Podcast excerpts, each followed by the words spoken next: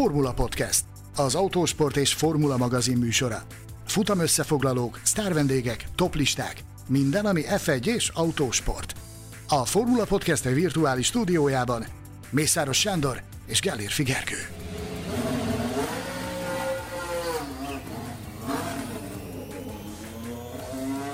Ismételten az év versenyét hozta a magyar nagydíj a Valtteri Bottas által kiváltott káosz, valamint Lewis Hamilton és a Mercedes orbitális stratégiai hibáját követően. Erről fogunk beszélgetni a következő, hát másfél-két órában, meg persze sok másról is, és hogy kikkel fogunk erről beszélgetni. Természetesen itt van Mészáros Sándor, a Formula Podcast száguldó riportere és soha ki nem alvó lángoszlopa. Szia Sanyi! Hello, sziasztok! És nem csak Sanyi van itt velünk, hanem Ollé Iván szeretett fotós kollégánk is, aki Sanyihoz hasonlóan a tűz közeléből, azaz a pálya határain belülről élhette végig a magyar nagydíjat. Szia Iván! Sziasztok! Hát bőven kaptunk beszédtémát, és azt hiszem ez is egy olyan futamértékelő adás lesz, ahol nem fogunk tudni mindent részletesen kibeszélni, mert akkor itt ülnénk holnap reggelig annyira sok, sok szálon futott ez a hétvége, megpróbáljuk kicsit, kicsit szétszálazni a dolgokat. Azt hiszem ez a legtöbb, amivel kísérletet tehetünk ebben az adásban. És talán kezdjük, ha már Magyarországon volt a verseny, akkor kezdjük magával a Magyar Nagydíjjal, amelynek egyrészt szerintem nyugodtan oda lehet adni az évversenye díjat már most. Én nem látom magam előtt, hogy hogyan lehetne még ezt is felülmúlni de javítsatok ki, hogyha, hogyha ti máshogy látjátok ezt. Rettenetesen nehéz lenne überelni azt, ami, ami itt ezen a hétvégén történt. Mert itt aztán tényleg az ég egyött a világon minden megtörtént, ami megtörténhetett. Tehát az egész azzal indult, hogy a Silverstone esetnek a, a, az rezgései azok még jócskán kihatottak ide Magyaródra, ugye azzal indult a hétvége, hogy, hogy megtörtént a, a meghallgatása a Red Bull által kezdeményezett felülvizsgálat ügyében, amit ugye elmeszeltek. Spekuláltunk azon, és próbáltunk találgatni azzal kapcsolatban, hogy vajon annak milyen végkimenetele lehet. E, nyilván úgy voltunk vele, hogy csak valamilyen jogalapja van annak, ha a Red Bull egy ilyen sztorihoz hozzányúl, hogy felülvizsgálatot kér. Hát, mint kiderült, nem volt. Ennek, e, ezzel párhuzamosan ugye kiszivárogtak bizonyos dolgok, hogy, hogy valójában mikkel e, próbálták meggyőzni a, a sportfelügyelői testületet, de talán ebbe majd egy kicsit később belemegyünk. De ez az egész sztori, ez megadta ugye az alaphangulatot. Az, hogy ez, ez, a, ez, ez a vonal le lett lőve, csütörtök délután azzal, hogy elutasították, visszadobták a felővizsgálati kérelmet. Én magam azt tapasztaltam a helyszínen, hogy ez, ez mindkét tábort jócskán feltüzelte, a Mercedes-t is, és a Red Bullt is. Ugye így vágtunk neki, így vágtunk bele a hétvégébe pénteken abban az elképesztő forróságban, ami volt, Bakreini szintű hőség, 60 Celsius fokos aszfalt, Ivánnak olyan piros volt a fejekért, mondtam neki, hogy ugye Iván főtojás lesz vacsorára, és Kobakom az átfőtt. Hogy? Kobakom az átfölt rendesen. Elképesztő, őrületes, őrületes hőség volt, és hát ugye megint csak az domborodott ki, hogy, hogy ez egy izgalmas csörte lehet a Red Bull és a Mercedes között. Azt, Bocsánat, Úgy... szabadba vágok, csak most eszembe jutott valamit a vendégünk kapcsán, hogy azt mondd már meg nekünk, kíván, hogy egy, egy ilyen izgalmas és változatos hétvégét ö, más fotózni, mint mondjuk egy dögunalmas futamot? Tehát van valami különbség a te munkád szempontjából? Szerintem csak annyi, hogy több minden történik előtted, de a műveletek ugyanazok, ugyanazok Nyilván a folyamatok, ugyanab, kell, persze. Ugyanabban időpontban nagyjából ugyanazt kell fotóznod, ugyanott kell lenned, Úgyhogy nagy, nagyban nem változik annyi, hogy maximum, maximum érdekesebbek a képek. Meg mindenképp örömteli.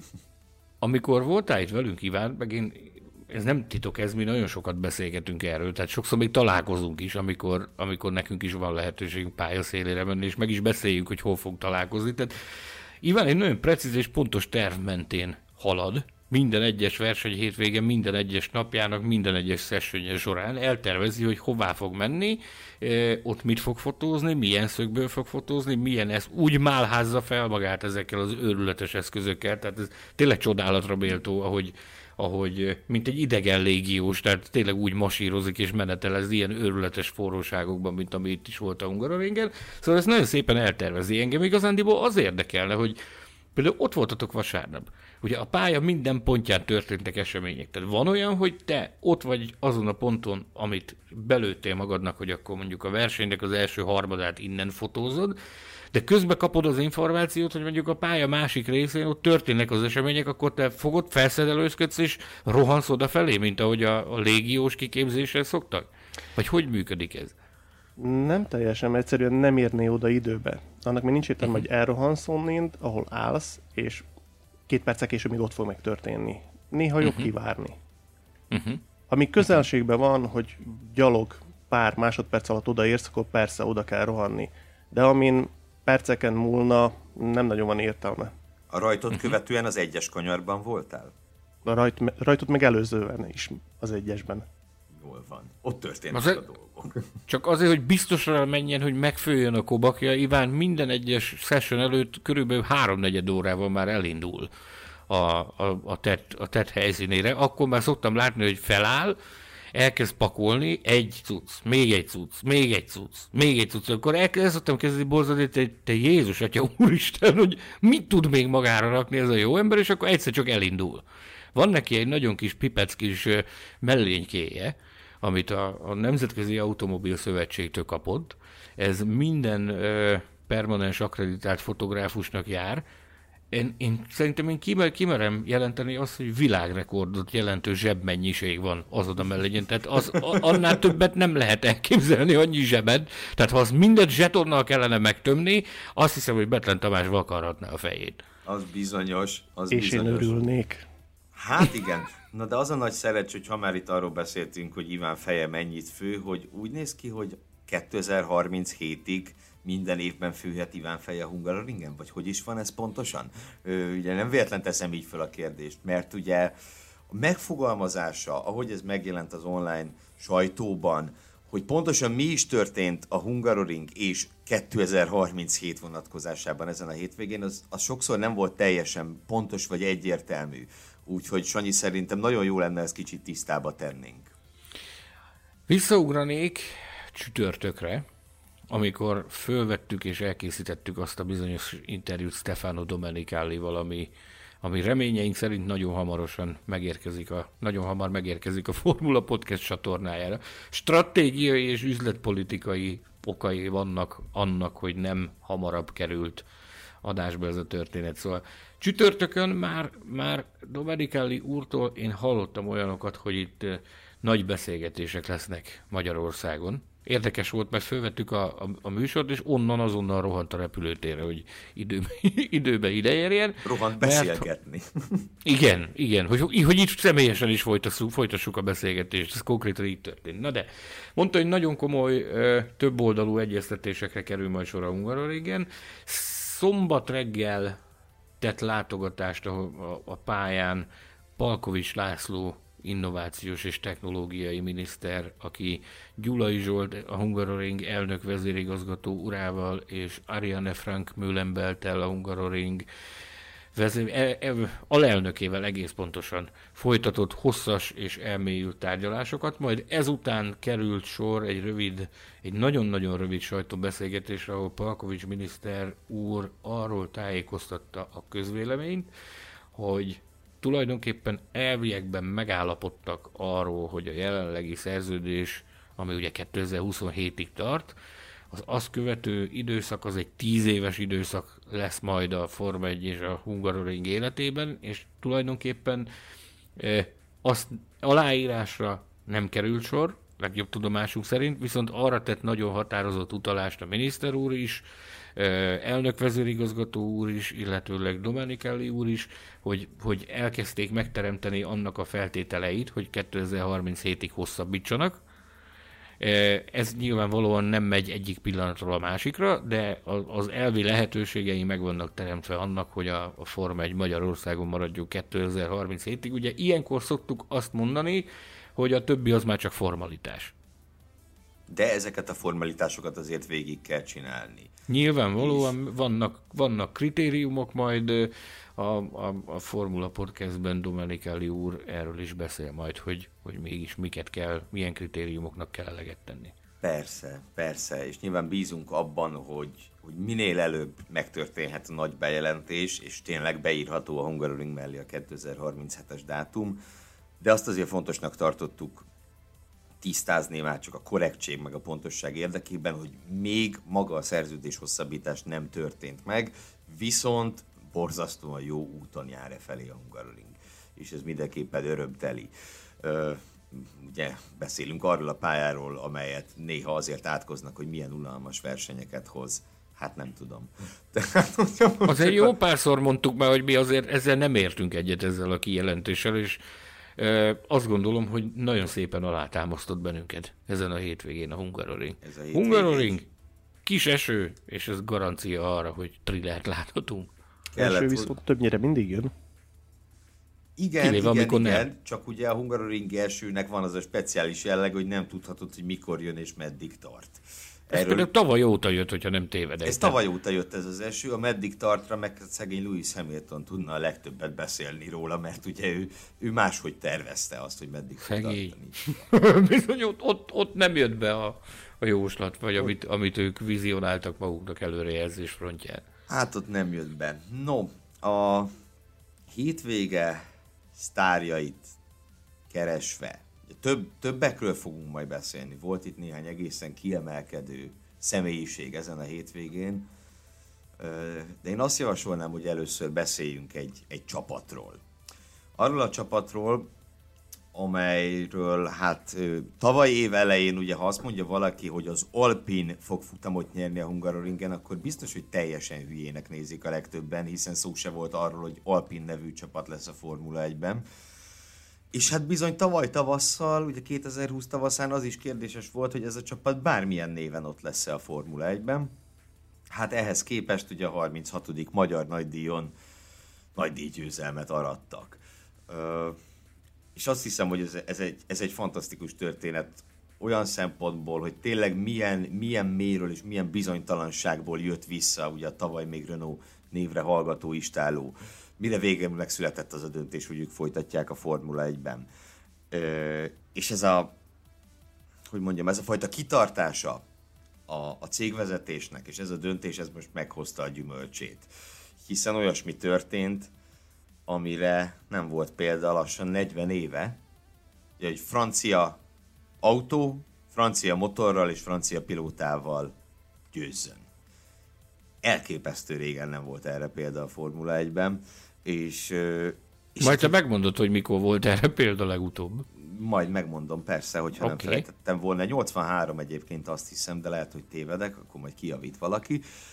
És ugye ez volt a cél, tehát ezért váltott a Renault Alpine-ra, hogy erősítsék a francia nemzeti identitást, ezért lett nekik francia pilótájuk Esteban Ocon személyében, hogy a hogy a francia autógyártás büszkeségét, a francia trikolort győzelemre vigyék a Formula 1-ben, és hogyha végső Most győzelem... nyomok, egy, nyomok egy pauszt, bocsánat. Folytsd belém a szót, kérlek.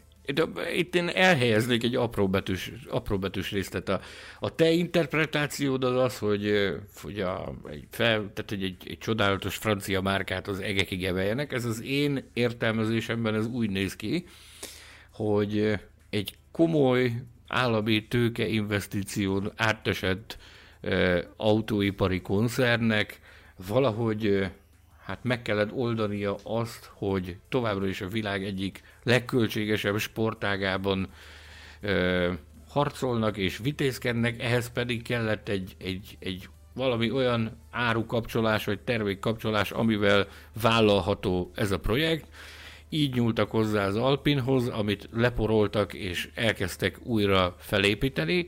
Gyakorlatilag ennek az ászlós hajója ez a, ez a Form 1-es istáló, amit tulajdonképpen ez egy nagyon jó ok, egy nagyon jó platform arra, amivel ezt lehet népszerűsíteni, ezzel párhuzamosan el lehet kezdeni felhúzni az Alpint, mint brandet, ezzel így teljesen vállalható a közvélemény szemében, az állam szemében, mindenkinek a szemében, és ez a hétvége, ez ennek a ratifikációja volt, tehát Én azt gondolom, hogy ha valaki Isten igazából fellélegzett, most vasárnap délután, az biztos, hogy Luca Di Meo volt, a vállalat vezérigazgatója, aki, aki, aki így megnyugodott, mert lement róla az a teher, hogy most már semmiféle vád nem fogja őt érni azzal kapcsolatban, hogy azok után, amin keresztül ment a, a Renault koncern az elmúlt két-három évben, ugye ő tavaly vett át a vállalatnak az irányítását, nyilvánvalóan tőle várták a megoldást, de így, hogy ez állami szerepvállásra megvalósult, ő biztos, hogy fellélegzett annak okán, hogy megvan a futamgyőzelem, ratifikálva van a Form 1-es program. Igen, ugye az, a, oda akartam én az előbb kifuttatni a kicsit hosszúra nyúlt érvelésemet, hogy, hogy a végső cél, tehát az, hogy világbajnokságért küzdjenek, az még nagyon messze van. De azt hiszem, hogy, hogy a Hungaroringen biztos vált, hogy ők elégedetlenül nem fogják zárni 2021-et. Van mire Tudod, büszkének lenni. Tudod, mi az érdekes ezzel kapcsolatban? Távol álljon tőlem, hogy itt világ megváltó dolgokat vizionáljak, mert tudjuk nagyon jó, hogy ez nem az a kávéház, ahol egyik pillanatról a másikra jön a siker, de például ki a fészkes fekete fene gondolta volna azt, hogy, hogy ez, ez idén megtörténhet. Még amikor ígéretesebb napjai voltak az Alpinnak, akkor is ki az Szent Istennek merült fel a fejében az, hogy ez a társaság ez idén futamot nyerhet. Ő a legőszintébben mondom, hogy előbb gondoltam volna akár egy Alfa Tauri győzelemre is. Minden. Akár egy Alfa Tauri, akár egy McLaren, de még egy Ferrari is, mint egy Alpin. És tessék, Ugyan. megtörtént. Tehát ettől csodálatos ez a sport. A, a, a sportnak a, a, a szépségét adta, az eszenciáját adta meg ez a hétvége. Ennek a sportnak az eszenciáját kaptuk meg tőle. Tényleg minden volt. Iván fotós szemmel, milyen volt ez az egész, ezt az egészet megélni? Gondolom a versenyt követően az ünneplés során is készültek képek. Kérdezhetek van, egyet, van? Iván? Persze. Én neked, neked ugranék nekem keményen. Bocsánat, de erre, erre a kérdésre haladéktanú válaszol, mert ezt már nagyon régen szeretném megkérdezni tőled.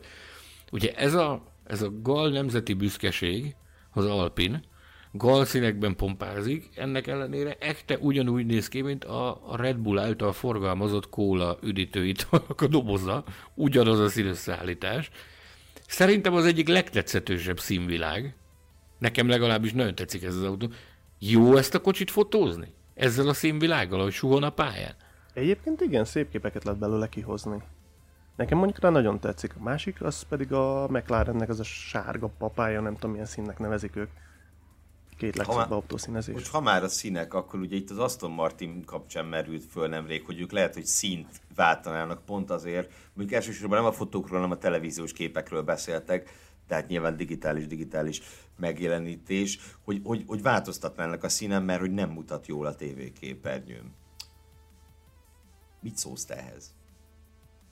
Hát sose néz tévét, tehát ő nem látja, ő csak egy kis lyukon kik... keresztül nézi a...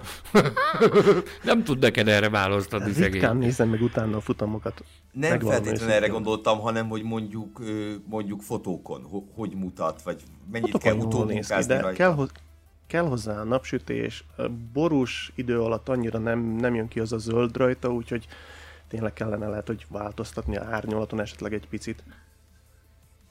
Következő a helyzet, engem Spielbergben az FP3-as, a második Spielbergi futamon az FP3-as pálya széli nézelődés közben engem úgy lefényképezett Iván a, az Aston Martinnal, hogy amikor megláttam azt a képet, én majdnem hanyat testem. Nem azért, mert hogy én annyira jól néztem ki rajta, hanem az Aston Martin annyira jól nézett ki rajta, hogy azt hogy ez, ez egész egyszerűen elképesztő. Sütött, sütött a nap, ez volt a titok nyitja. Igen. Nem az, hogy én ott voltam. Oké, okay, köszi Évát, imádlak. Figyelj csak, Gergely, ez ki, ki mondta ezt, hogy, hogy színválasztás, vagy hogy szín, színcsere, mert én amennyire emlékszem, ez a, a, a BVT-s úrnak az agymenése volt ez, tehát nem feltétlenül Aston Martinus körökből hallottam én ilyet, hanem inkább szponzorációs körökből hallottunk ilyet, hogy milyen jó lenne újra rózsaszínbe, vagy több rózsaszínt látni ezen az autón. Ez nem a BVT-hez vezet? Ez két, ez két dolog. Ö, igen, igen, igen. Tudom, hogy BVT úr azt szeretné, hogy a zöldnek egy olyan különleges árnyalatát használják, ami rózsaszín valójában. Ami rózsaszín. igen. Ö, de felmer, nem felmerült ez, hogy a zöldön kicsit finom hangolják, meg nem mondom, hogy ki mere hetekkel ezelőtt volt, de volt ilyen is. Mindegy, csak kíváncsi voltam, hogy Iván mit, mit gondol erről a színről. Na de kanyarodjunk még vissza egy szóra. Ne, ne kanyarodjunk vissza vissza, fogunk még az Alpinról beszélni, itt vagyunk az Aston Martinnál, és hát ugye a másik hasonlóan nemzeti büszkeség szerepben tündöklő autógyárnak volt az Alpin mellett igazán reális esélye a magyar nagydíj megnyerésére, ugyebár az Aston Martinnak. De a dolgok jelenlegi állása szerint hát lehet, hogy jobb is, hogy Sebastian Vettel nem előzte meg Esteban Okont, mert az első helyet elbukni egy technikai malőr miatt még kellemetlenebb lett volna, mint a másodikat. Ugye Fettel másodikként ért célba, nagyon erős, tényleg nagyon-nagyon erős teljesítmény nyújtva, utána pedig következett az a kizárás, ami talán még jobban felborzolta a kedélyeket a rajongók körében, mint, mint Bottas számuk futása a verseny elején. Mi a helyzet aktuálisan? És ezt muszáj így kérdeznem, Sanyi, hogy most hétfőn este 7 órakor beszélgetünk. Mi a helyzet éppen Sebastian Fettel neve szerepele a Magyar Nagydíj végeredményében, vagy sem? Itt engem az agyvérzés környék ez egyébként lassan ezzel Ezért kérdeztem, hogy ezt meséld el nekünk. A magas vérnyomás külön díjat át is adjuk utána. Neked. Nekem? Hát De lehet, hogy Stroll úrnak jobban, jobban kijönne a magas vérnyomás külön díj. Amilyen jó állapotban volt, és amilyen feldobott állapotban volt vasárnap délután, szerintem annyira nem volt. Egy emberre tudok, aki megérdemli a magas vérnyomás külön, külön díjat, ő ott már Safnauer, de attól tartok, hogy, hogy Lawrence Stroll most még jobban kiérdemelni. Szóval az van, hogy, hogy megérkezett a, a szokásos eredménylista, vagy jegyzőkönyv az eredményekről, amiben a Sebastian Fettel szerepelt, mint a Magyar Nagydíj második helyezettje, egy megjegyzéssel, hogy vizsgálat zajlik az ügyében, és ennek fényében válik majd véglegessé. Ugye ez nem egy szokványos eljárás, mert amikor ilyen történik egy kizárás, akkor azt általában kiveszik az eredménylistából, leteszik alóra, az eredménylista aljára, ott megjelölik, hogy ő diszkvalifikálva volt, és aki mögötte volt, az előre lép. Na most, tegnap este egy teljesen más ö, sztori zajlott, tehát tegnap este kijött a, a, a Fettel büntetés után úgy, hogy Fettel a második helyen szerepelt az eredménylistán, és a lábjegyzetben volt megjegyezve, hogy vizsgálat zajlik ellene. Majd ezek után, miután az Autosport és Formula magazin nyomdába került, vagy legalábbis lezártuk a, a, a kiadványt, érkezett egy frissített változat, amiben Sebastian Fettel visszakerült Esteban Ocon mögé az eredménylistára, viszont nem második helyezetként van megjelölve, hanem diszkvalifikáltként, tehát a második helyezés helyén DSQ van, disqualified, majd mögötte érkezik Lewis Hamilton, aki be van rangsorolva másodiknak, és ugyanúgy szerepel a lábjegyzet, hogy, hogy vizsgálat, zajlik Fettel ellen. Szóval e, ez is, én amondó vagyok, hogy, hogy maximális tisztelet a sportfelügyelői testületnek azok azután a hely, tehát azért a helytállásért, amit a hétvégén produkáltak. Volt minden nap dolgok bőven, és ez is azt mutatja, hogy azért, azért a nyári szünet az mindenkire ráfér már konkrétan. Tehát itt, úgy, mi úgy ítéltük meg, ezt elmondhatjuk, azt gondolom, az adás előtt itt a gyors kiértékelésben mi úgy ítéltük meg teljesen, hogy ez valószínűleg valamiféle adminisztrációs hiba történhetett, azért dobták ezt újra ki, ilyen formán megfrissítve, úgyhogy szegényekre rá, rájuk is ráfér egy kis nyári pihenés. Viszont ugye ez a végeredmény még nyugodtan változhat, hiszen Természetesen. Az, Aston Martin nem fogadta el Sebastian Vettel kizárását. Következőt szeretném ezzel kapcsolatban elmondani. Ugye említettem a magas vérnyomás külön díjat. Nagyon-nagyon sokáig várakoztunk a pályán, hogy mikor jön már végre valahára a, az információ a Fettel ügyel kapcsolatban. Itt most, ezen a hétvégén a meghallgatásokat egy ilyen konténer irodában tartotta a sportfelügyelői testület a Hungaroringen. Kinéztük az ablakon, láttuk azt, amikor ott már Safnauer egy Aston Martinos kollégával együtt bevonult. Nagyon-nagyon vége láthatatlanul sokáig bent voltak. Majd amikor elkezdtük megunni a banánt, akkor, akkor lementünk egy picit, és akkor sündörögtünk két-három másik kollégával együtt, és vártuk, hogy felbukkanjanak, hogy na vajon végre, végre mondanak-e valamit. Majd nem kellett megvárni azt se, hogy ott már Software közel kerüljön hozzánk, és kiléped, és olyan vehemenciával vágtam a konténer iroda ajtaját, hogy kis híja volt, hogy az egész össze nem szakadna, abból rögtön tudtuk, hogy milyen döntés született. Már nem kellett kiadni a nem, hivatalos egyáltalán ítéletet. Nem. Jött az öreg vérben forgó szemmel, és ott azért, azért az kiderült ott rögtön az első egy-két szóból, hogy, hogy ezt nem fogják annyiba hagyni. Szóval a helyzet az, hogy, hogy 0,3 liter üzemanyagot sikerült kisajtolni ebből az AMR 21-es Aston Martinból. Az Tehát egy nagy fröccsöt. Egy jó nagy fröccsöt, igen. E, és egy liter kell ahhoz, hogy a, a mintát, a, tehát a mintavételezéshez egy liter kell. Ez nemzetközi szabvány, ahogy sportigazgató úrunktól, Móni Istvántól is megerősítést kaptunk erről. Egy liternek kell, meg kell lennie ahhoz, hogy a mintavételezést azt, azt szakszerűen a nemzetközi előírásoknak megfelelően mérésügyi hatósági ö, szabvány ez, ennek, ennyinek meg kell lennie. 0,3 liter sikerült kisajtolni, miközben az Aston Martin álláspontja az, hogy legalább 1,44 liter üzemanyagnak kell lennie ebben az AMR 21-esben, csak valami miatt ezt a, az FIA ellenőröknek nem sikerült ezt kisajtolni, kipréselni belőle. Úgyhogy azzal együtt, hogy megfelebbezték, ezzel együtt elindult ez az eljárás is, aminek a keretein belül az FIA ki fogja vizsgálni ezt a történetet. Az, hogy ez pontosan technikailag, hogy ez hogy zajlik, hogy hogy az itt történik meg a Hungaroringen, vagy elviszik magukkal Párizsba, hogy pontosan ez hogy zajlik, ezt, ezt ne kérdezzétek, mert nem tudunk rá pontos választ adni, de biztos, hogy hitelesített körülmények között fog megtörténni, ha az az 1,44 liter üzemanyag az ott lappang valahol abban az autóban, és azt az előírásoknak megfelelően abból ki lehet szedni, akkor ez biztos, hogy ki fogják szedni, bár az igazság az, hogy nem sok olyan példát láttunk eddig, amikor egy ilyen ítélet az a visszájára fordult, és azt mondták, hogy bocsánat, de valami itt nem jól történt. Nézd, azért más dolgot is láttunk ezen a hétvégén, amit korábban még nem. Úgyhogy ki Hú, tudja, ez az, ebbe az őrült magyar nagydíjba ez is belefér. Egyébként meg szerintem ott kéne hagyni az útszélén mellett egy lopócsövet, és előbb-utóbb jön valaki, aki leszívja majd azt az üzemanyagot. Azt az 1,44.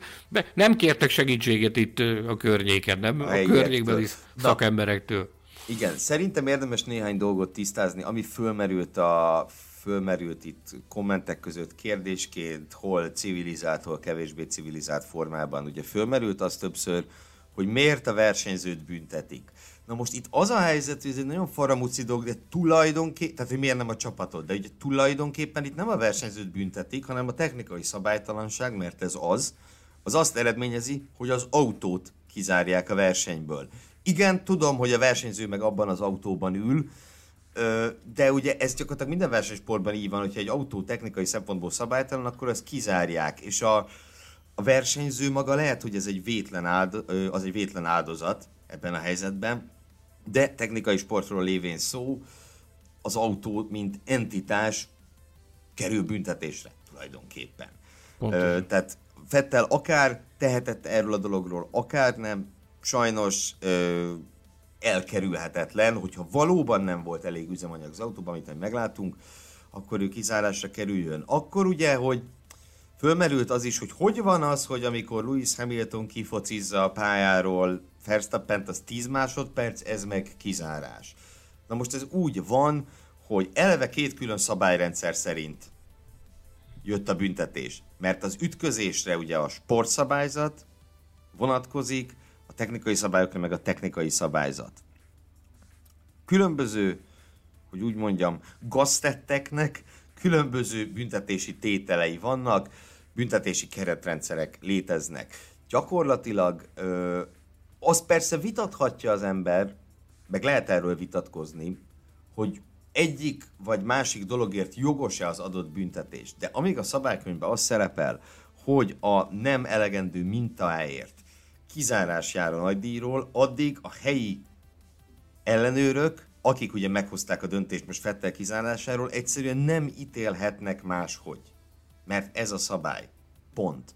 Képzeljük csak el, sajnos egy-két emberrel vitába is keveredtem, de mondjuk mi, akik ugye azt mondták, hogy azért zárták ki Fettelt, hogy Hamilton segítsék.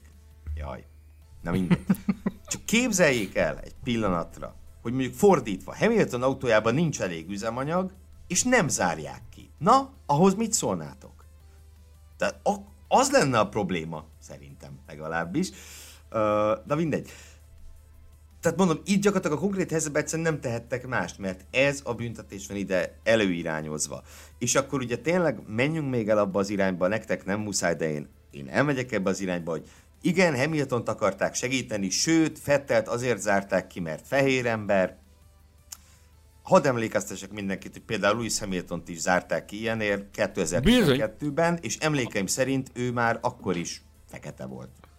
Bizony, az volt az a barcelonai uh, hétvége, amikor Pastor Maldonado aratta azt az emlékezetes győzelmet. Uh, elképesztő felháborodás volt akkor a, a média centerben.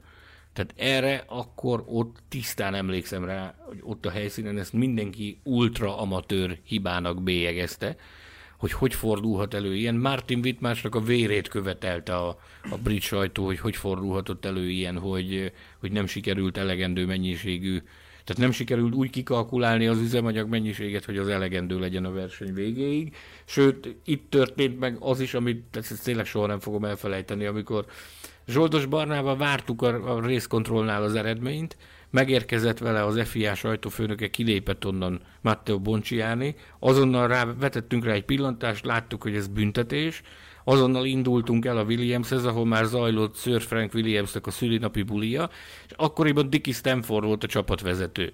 És Dicky Stanford akkor jött ki a motorhomból, indult el a race felé, hogy megtudakolja, hogy akkor mi az eredmény, és akkor mondtuk neki, hogy, hogy tulajdonképpen megbüntették Hamilton-t. Tehát tőlünk tudta meg, hogy mi van, majd rohant azonnal vissza, és tájékoztatta Pastor Maldonádot, hogy másnap pozícióból rajtolhat. Tehát ott nem volt ekkora hosszú, ilyen hosszú ö, lamentálás az, hogy most akkor büntetés vagy nem büntetés, hanem ez megtörtént, és azonnal verték rá a, a büntit, és nem volt vita belőle, meg nem volt belőle semmi. És ugye abban az évben volt, amikor Fettelt szintén kizárták ugye egy időmérőről Abu Dhabiban a, a, azon a hétvégén, ahol végül Kimi Räikkönen győzött a Lotusszal. Tehát, hogy nem, nem egy rendkívüli dolog ez.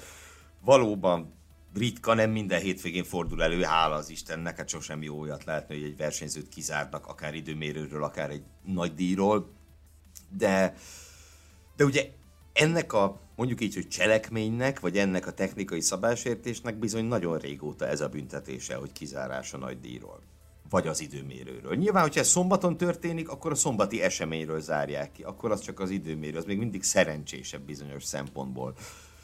Minden esetre ez nagyon-nagyon szerencsétlen volt, mert Fettelre azt hiszem, hogy most keresve se lehetne egy rossz szót se szólni ennek a hétvégének a kapcsán. És azt hiszem, hogy most jött el az ideje, hogy tör leszek. Ugye volt egy fogadásunk Goboldis Tomival, ami, kapcsán én azt ígértem neki, hogy ha elveszítem a fogadást, akkor én két percig méltatni fogom Sebastian Fettelt, és most igazából kettőnél több percig is, is meg tudnám ezt tenni, mert az egész hétvégén nagyon-nagyon rendben volt a produkciója, nem nagyon lehetett őt kizökkenteni semmivel, pedig lett volna mivel, és aztán amikor kínálkozott egy lehetőség, akkor lecsapott rá. Idén már nem először. Ugye úgy tűnik, hogy Fettel lett idén az az ember, aki, aki az avarosban halászik. Ugye Bakuban is oda tudott érni egészen a második helyig, amikor, amikor eljött a káosz a, a bakui verseny utolsó szakaszában. És, és ugye most megint nagyon-nagyon szépen kerültek ki, érdemes belső kamerából megnézni a, az ő rajtját. Ő, nagyon szépen kerültek ki azt, a, azt tényleg nem tudom máshogy mondani, őskáoszt, ami ott kibontakozott előtte. És és folyamatosan nyomást tudott gyakorolni Esteban Oconra. Be is próbálkozott egy-kétszer az előzéssel, egyszer nagyon-nagyon közel járt rá, hozzá, hogy ez sikerüljön neki. Én szerintem azt sem szabad elhallgatni, hogy, hogy az első hely átvételét azt nagyjából elbukta a boxban, mert mert az 98,5%-ig biztos, hogyha az ő kerékcseréje nem hosszabb egy másodperccel a kelleténél, akkor, akkor ott átveszi a vezetést Okontól. De tulajdonképpen megtette, amit kellett nem kockáztatott túl sokat, mert nyilván egy Aston Martinnal, egy ilyen, hát mondjuk így, egy középcsapattal, a második hely is akkora eredmény, hogy nem érdemes megrizikózni, hogy azt, hogy azt a falba dobjad. Úgyhogy szerintem mindent, mindent úgy csinált Fettel ezen a vasárnapon, ahogy azt kellett, leszámítva azt, hogy 7 deci üzemanyaggal többet használt, legalábbis az illetékesek szerint. Aztán majd meglátjuk, hogy hova fog kifutni a fellebbezés. Mondja, Iván. Nekem az volna a kérdésem, hogyha korábban állt volna meg, akkor elvileg több üzemanyagja marad, nem? Hogy ez mennyire szabályos. Nem követtem ezt a részét annyira. Ugye ő a levezető körének nagyjából a felén vagy azon kicsit túl állt meg. Tulajdonképpen megállhatott volna a célvonalat követően, ahogy az George Russell tette. Ugye Russell ott egyből lehúzódott a célba érést követően. De szerintem nem lett volna elég. Én azt gondolom, tehát hogy a levezetőkört már eleve egy lassú tempóban teljesítik, kisebb a fogyasztás, mint a versenytempónál. Én nem gondolom, hogy 7 deci elment volna egy fél levezetőköröm. Én is egyetértek ezzel az állásponttal, szerintem az nem mentette volna már meg a bulit. Ez is azt mutatja, hogy, hogy ugye mennyire elképesztően ki vannak számolva itt a dolgok. Ugye azt azért láthattuk, és szerintem Iván, te, mint aki a, a, tehát pálya több pontjáról kísérted figyelemmel a versenyt. Jártál az egyes kanyarban, kettes, hármas környékén, a túloldalon is biztos vagyok benne, hogy megfordultál. Én erről az újonnan bevezetett sajtóteraszról kísértem figyelemmel az eseményeket, de ott is azt láttam a célegyenes ráfordítónál, meg a, a, a tévén keresztül, ahogy a pálya többi részét látom, hogy szélsőségesen hajtotta fent ezt az Aston Martin, tehát a, a lelket is kiautózta ebből a zöld szörnyetekből. Te hogy láttad? Hát nyomta maximálisan, az egyértelmű volt.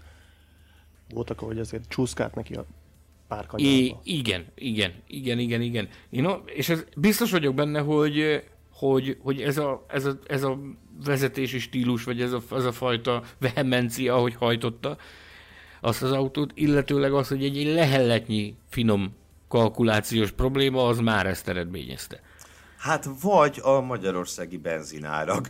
Már bocsánat, de ezt nem tudtam kihagyni. A Motorstroll Hungária nevű Facebook oldalon teljesen váratlanul fölbukkant Mészáros Sanyi egy mém formájában, amint éppen Oftnár Szafnauerrel beszélget, és hát legalábbis a, a, a mémben arról panaszkodik Szafnauer, hogy nagyon drága a benzin, nyilván nem volt tele a tank.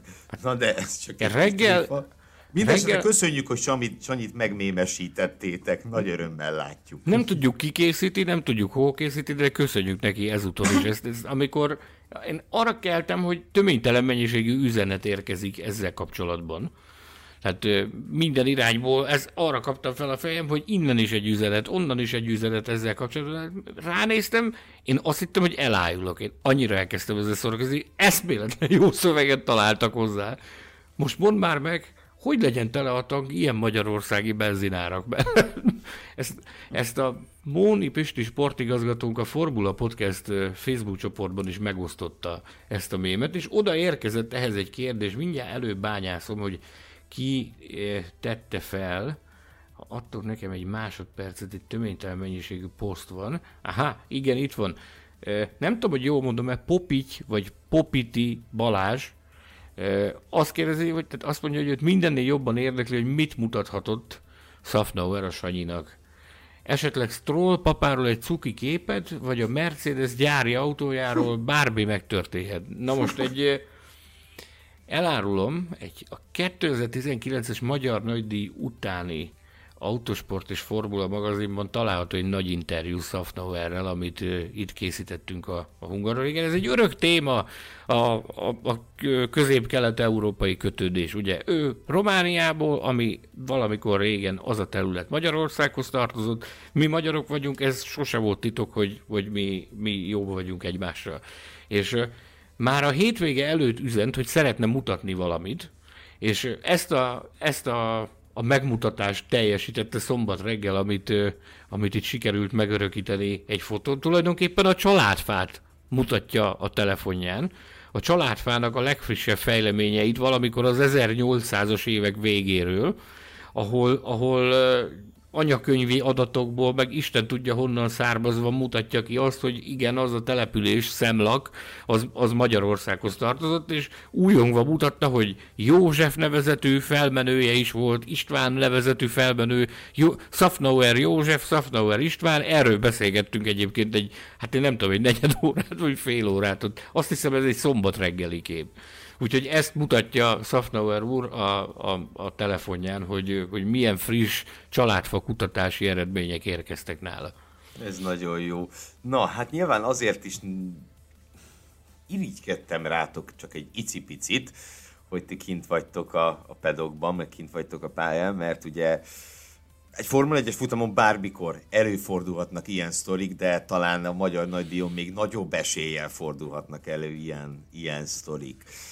És mielőtt áttérnénk az adás második felére, ahol elkezdjük a szokásos díjainkat kiosztani, én arra kérnélek titeket, talán előbb a vendégünket, Ivánt, hogy, hogy mondjátok el röviden, hogy az idei magyar nagydíjról mit, mit hoztatok haza élmény szempontjából, mi lesz a legmaradandóbb erről a hétvégéről számotokra? Hát nekem mindenképpen a rajt. Mert Arról értetlen... fogunk még beszélni. Értetlenül álltunk a első kanyarba, amikor érkezett Luis és senki más. Több ja, a második még... rajt. Hát újra rajtra, bocsánat. Hát első rajt is egyébként fenomenális volt. Azt ott élőbe látni és kiszúrni a pillanatot, de ez, ez a újra rajtolás, ez, hát én ilyet még életemben nem láttam. Hát Hamilton túl komolyan vette a We Race as One uh, szlogent. Nem egyként, hanem egyedül. Na, komolyodjunk. És egyébként Iván a, a hangulat bent a pedokban, a sajtóteremben, pályaszélén a kollégákkal milyen volt? Hát sajnos Azon fotósok... kívül, hogy rohadt meleg volt. Persze. Sajnos a fotósok továbbra se fér, jutnak be a padokba. Oda nekünk továbbra sincs engedélyezve korona helyzetre tekintetve bejárás így mi fotósok kicsit szeparálva vagyunk a alsó helységben, összezárva. A Hungaroringnek külön, külön helyisége van a fotósoknak a, a, a sajtó munkájára. Tehát ott ők egy külön helyiségben vannak elhelyezve, ahol, ahol fotózás, tehát fotósokra van optimalizálva a hely. Sokkal közelebb onnan nekik mozdulni a, a fotós járművekhez, sokkal közelebb nekik onnan könnyebb elérni a pályát. Hát Persze, ott a bejáratnál van lényegében, a parkoló bejáratnál, és shuttle mindjárt kilépsz a helységből, és már pattansz a kocsiba, és szállítanak arra a pontra a pályán, ahova szeretnél menni. Uh, mindenhez legalább gyorsan hozzá tudsz férni.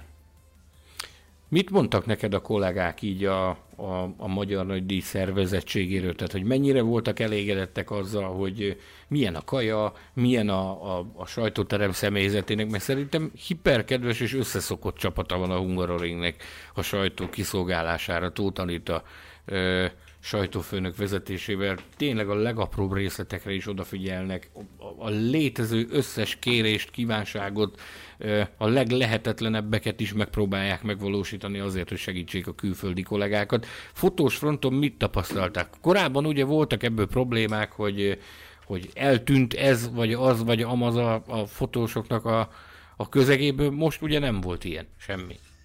Hát jobb, jobban vigyáztak ránk és a felszerelésre, ezt, ezt mindenképpen meg kell nekik hadni, több volt a biztonsági.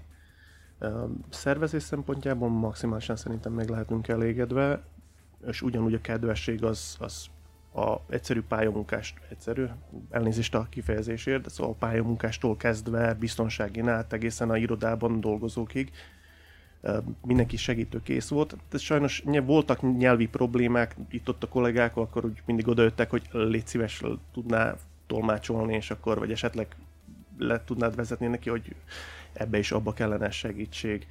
Nem volt gond. Itt a pályamunkást, azt nyilván nem a sportbírókra értjük, nem, hanem, nem, nem, nem, nem, hanem nem, azokra, akik különböző te- tevékenységet látnak el a pályán, hogy pontosan, pontosan. önkéntes segítők, akik, akik ilyen mindenféle pontosan. dolgokban besegítenek, tehát rájuk pontosan. gondoltál. Csak a tisztelátás miatt, mert sokan vannak, akik a pályamunkás szót a, a, a nagyra becsült. Nem, nem, sport, nem a sportbírókra, persze. Ennyi. De, de hát nem három ember kell a lerendezéshez, hanem több ezeren voltak most is jelen, úgyhogy volt úgy, hogy a, a grid előtt, a rajt előtt volt a griden, nekik azt mondták, hogy semmi fotós nem mehet fel a gridre, csak a kerítésről fotózhat. És hát van össz-vissza valami öt fotós, akinek viszont van jogosultsága, hogy felmehessen oda, de hát a, sajnos nekik nem mondták, hogy ez öt ember felmehet, és hát próbálták őt visszarántani, amikor mászta át a, azt a kerítést, és mondtam neki, ő mehet. Értsd meg, ő tényleg mehet. Úgyhogy oda kellett hívni a FIA-s lényegében biztonságit, aki ugyanúgy elmagyarázta neki, hogy igen, van ez a pár ember, aki felmehet. Nem akármilyen Ilyen dolgok lehetett. voltak. Avagy volt még egy, az pedig, ami van a padoklub mellett a híd. Nem Covid időkben lehet rajta rendesen járkálni, és ahogy átmész a pálya külső oldalára, a nagy tribünhez, ott van egy kapu, amivel mi fotósok le tudunk menni a pályához. A lényegében ez ilyen rövidítés, hogy a rajthoz oda érkezni, vagy oda tudja férni. Ez például pénteken be volt csukva, nem tudjuk miért, de lett szólva egyből a vezetőségnek, hanitáéknak, és szombaton nem volt probléma, helyeztek oda egy embert, aki minket átengedett. Nagy varázslata volt még a sajtóterem személyzetének, hogy kialakításra került a sajtóterasz, a, a, sajtóterem melletti részt azt megnyitották, és egy rendes nyitott teraszunk volt a Red Bull és a Mercedes garázs felett az újságíróknak. És ott, ott is lett szólva, hogy, hogy jó lenne oda egy televízió, ez még rögtön a pénteki edzésnek a kezdete után, és tényleg már szerintem az edzés végén már ott volt egy óriási televízió, hogy, hogy tökéletes élmény legyen, ugyanis onnan tudtál dolgozni is. Tehát egyszerre láttad a, a célegyenesben történő eseményeket, láttad, hogy mi történik a pitlénen, láttad a tévékijelzőt, volt internet, nyugodtan tudtál dolgozni, mert megfelelő mennyiségű ülőhely volt. Úgyhogy ez a, a 2021-es magyar nagydíjnak sajtó szempontjából, vagy újságírói szempontjából ez az egyik legkellemesebb újítás, hogy ez a terasz kialakításra került. Köszönjük a Hungaroring vezetésének és Tóth a sajtófőnöknek. Azt hiszem ideje belépni az adás második etapjába, ahol a különböző díjainkat osztjuk ki. Természetesen mindenek előtt, ahogy azt idén megszokhattátok, az úgynevezett Best Followers külön díjat, azaz a Formula Podcast Facebook csoport tagjai által megszavazott díjat, amelyet óriási fülénnyel söpört be Fernando Alonso, több mint 500 szavazat érkezett rá, több mint tízszer annyi, mint, mint bárki másra. És bár idén már megtettük többször, hogy olyan értelemben idézőjelben vitatkoztunk követőinkkel, hogy mi más valakit jelöltünk a hétvége legjobbjának, mint ők, hát ezúttal nem lesz ilyesmi. Mi is úgy gondoljuk, hogy ennek a hétvégének a legkiemelkedőbb teljesítményét mindent, össze, mindent egybevetve Fernando Alonso nyújtotta, aki ugye egyrészt remek, tényleg remek versenytempójával hívta föl magára a figyelmet, ugye az élen haladó hármasra, ö, Okonra, Fetterre és Sainzra ö, folyamatosan közeledni tudott, és, ö, és hát Louis Hamiltonnal vívott csatája pedig hát a Formula 1 történetének arany oldalaira való. Egészen csodálatos volt két, ö, két ilyen óriást küzdeni látni egymással. Ö, és, és Alonso hát hosszú körökön át fel tudta tartóztatni a jóval gyorsabb gumi előnyben, autó előnyben, D- lévő DRS-sel támadó, tehát lényegében az összes létező előnyel rendelkező Louis hamilton amivel én azt hiszem, hogy végképp meggyőzhetett mindenkit, beleértve minket is arról, hogy az öreg, mert hát most már ő is a 40-esek táborát erősíti, továbbra is csúcsformában van. És Komoly kis szülinapi bulia, komoly kis szülinapi bulia volt neki. Itt a, a Hungaroringen köszöntötte a csapat a születésnapi alkalmában. De a, a vasárnapi teljesítménye, hát, hát én, én nem is tudom, én szó szerint én borzongva figyeltem. Felállt a hátamon a szörnyet. Valami, valami egészen szenzációs, ahogy vezetett az alózó. Meg a Hamilton is. Tehát ez, ez a csata, ez biztos, hogy a, az ilyenekre mondjuk azt nem, hogy a titánok csatája amikor, amikor tényleg két igazi fenomén harcol egymással, úgyhogy mind a kettejükön láttad, hogy minden apró csinyát, binyát, milliméterét, minden trükkét ismerik ennek az egyébként végtelenül technikás pályának. Különösképpen az tetszett nekem nagyon, ami a, az egyes, kettes, hármas kanyarban zajlott. Tehát az volt szerintem a pályának az a kulcs szakasza, ahol ezt a, ezt a bizonyos penzumot, amíg a Hamilton előtt tudott maradni alózó, hogy ezt, ezt tudta tartani, hogy, hogy ott a, a kettes kanyar környékén annyira elképesztően jól eltalálta azt az ívet, hogy még csak véletlenül se legyen esélye Hamiltonnak, hogy, hogy ott befurakodjon, és a belső évre húzódva, vagy kívülre, tehát egyszerűen észbontó volt az, ahogy vezetett Alonso a pályán. az élmény mellett, amit ez okozott számunkra, Ugye nagyon nagy jelentősége volt a futam kimenetele szempontjából ennek a védekezésnek. Bizony. Gyakorlatilag Bizony. Fernando Alonso, mármint úgy vagy Esteban Ocon mellett Fernando Alonso nyerte meg ezt a futamot az Alpinnak. Legalább akkora, én azt kell mondjam, hogy magában a győzelemben Alonsonak legalább akkora szerepe volt, mint magának Okonnak, mert láthattuk, hogy milyen tempóban érkezik Hamilton. Azt is láttuk, hogy Sainzot hogy ette meg reggelire, Alonso legyűrése után, és nekem nincs kétségem a felől, hogy, hogy Fettel és Okon is ugyanerre a sorsra jutott volna, hogyha Hamilton azokat a hosszú köröket nem vesztegeti el, már mint az ő szemszögéből nézve Alonso mögött.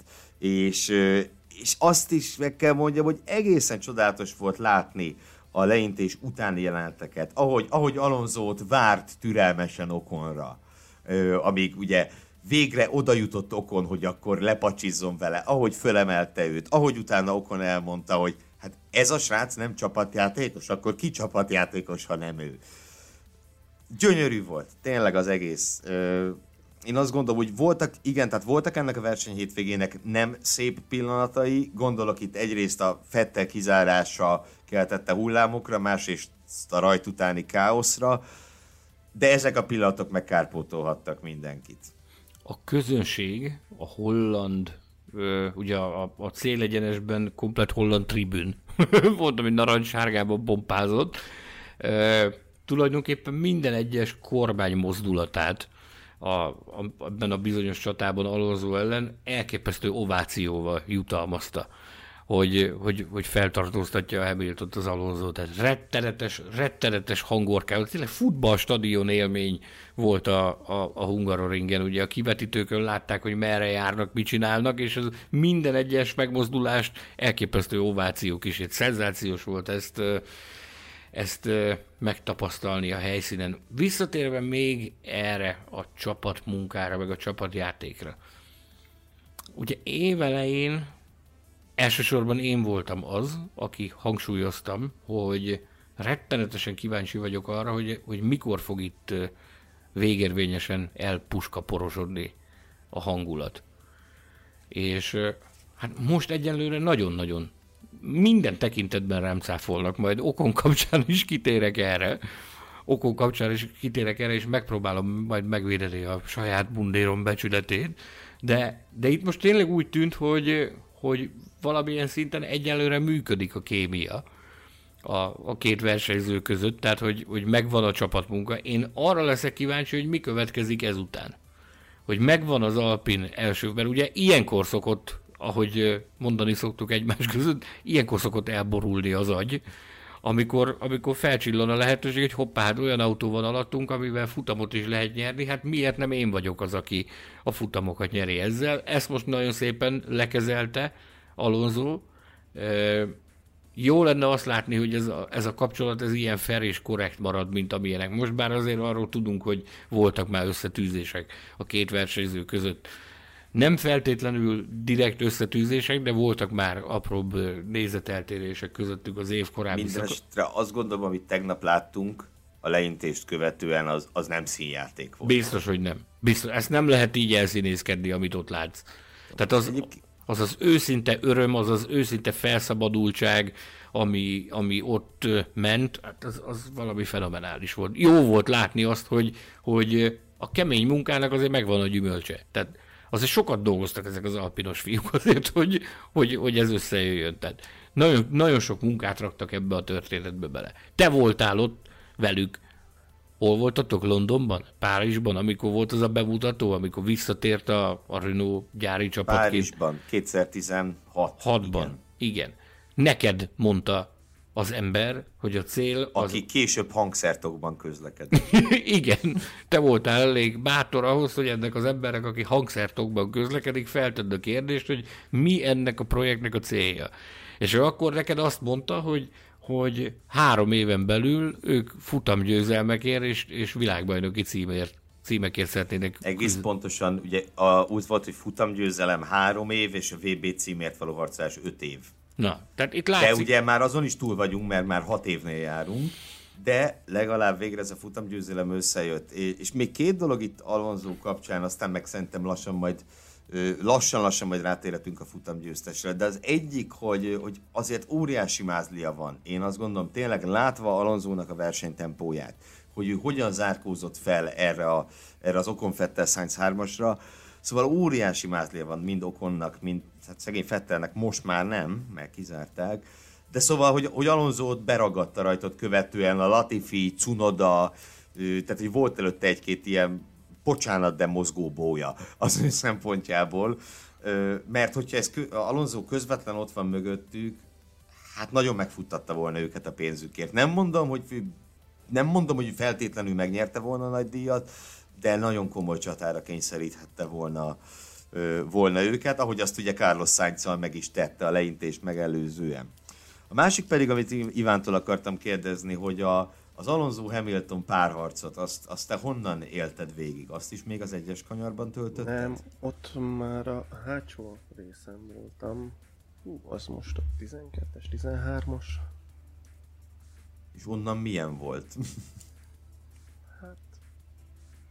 Nem tudtuk eldönteni, hogy meddig fog tartani. Ott, ott, ott, ott annak tűnt, hogy olyan nagyobb a leszakadás közöttük.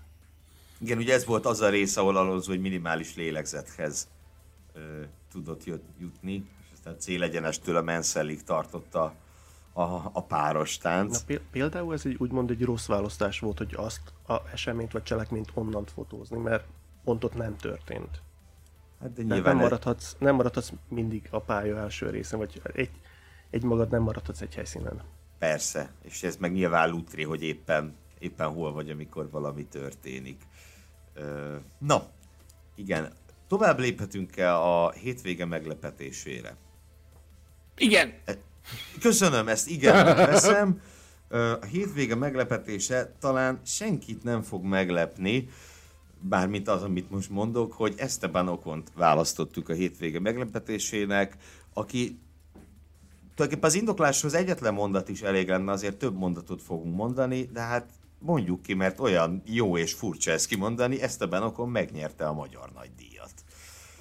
A legszürreálisabb dolog, ami évek óta történt a Formula 1-ben, bizonyos szempontból még szürreálisabbnak érzem, mint Pierre Gasly tavalyi monzai győzelmét, pedig az is az volt, tehát ott is másnap meg kellett néznem a végeredményt, hogy ezt most biztos, hogy nem álmodtam el, hanem ez tényleg megtörtént. De ez a szavakat nem találom rá még mindig. Elképesztő.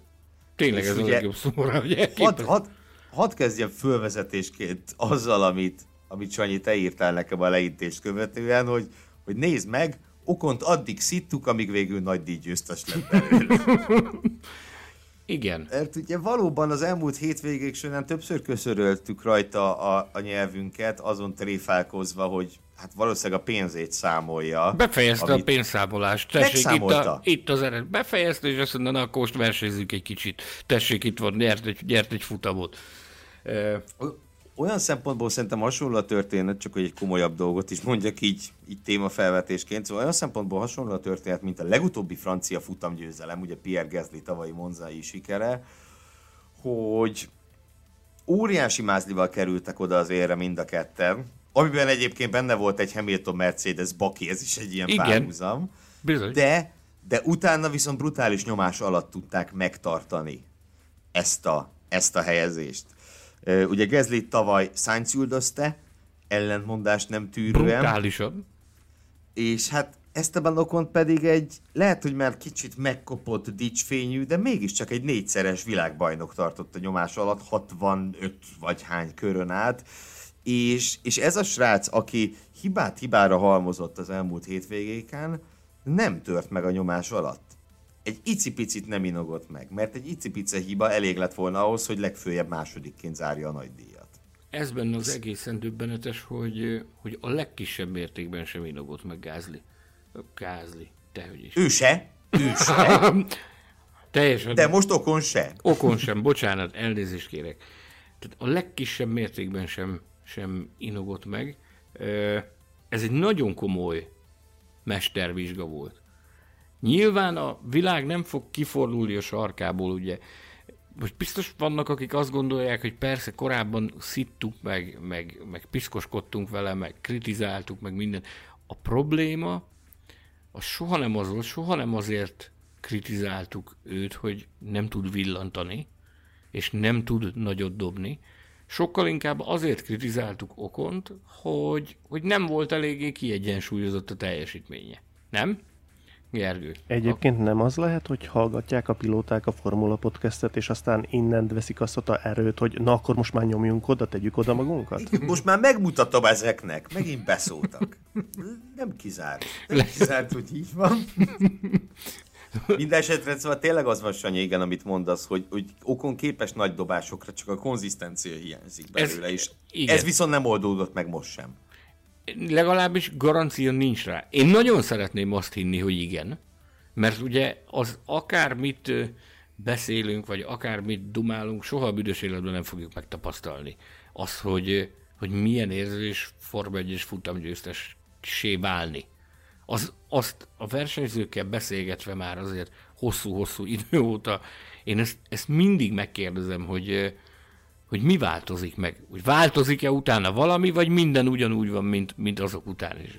Ezt arra azért mindenki kitér, hogy, hogy miután az első megvan, akkor azért úgy mentálisan úgy helyre kerülnek a dolgok, hogy igen, kisgyerekkoromtól kezdve hittem abban, hogy képes vagyok rá. Kisgyerekkoromtól kezdve az motivált, hogy ha egyszer oda kerülök, akkor megvalósítom.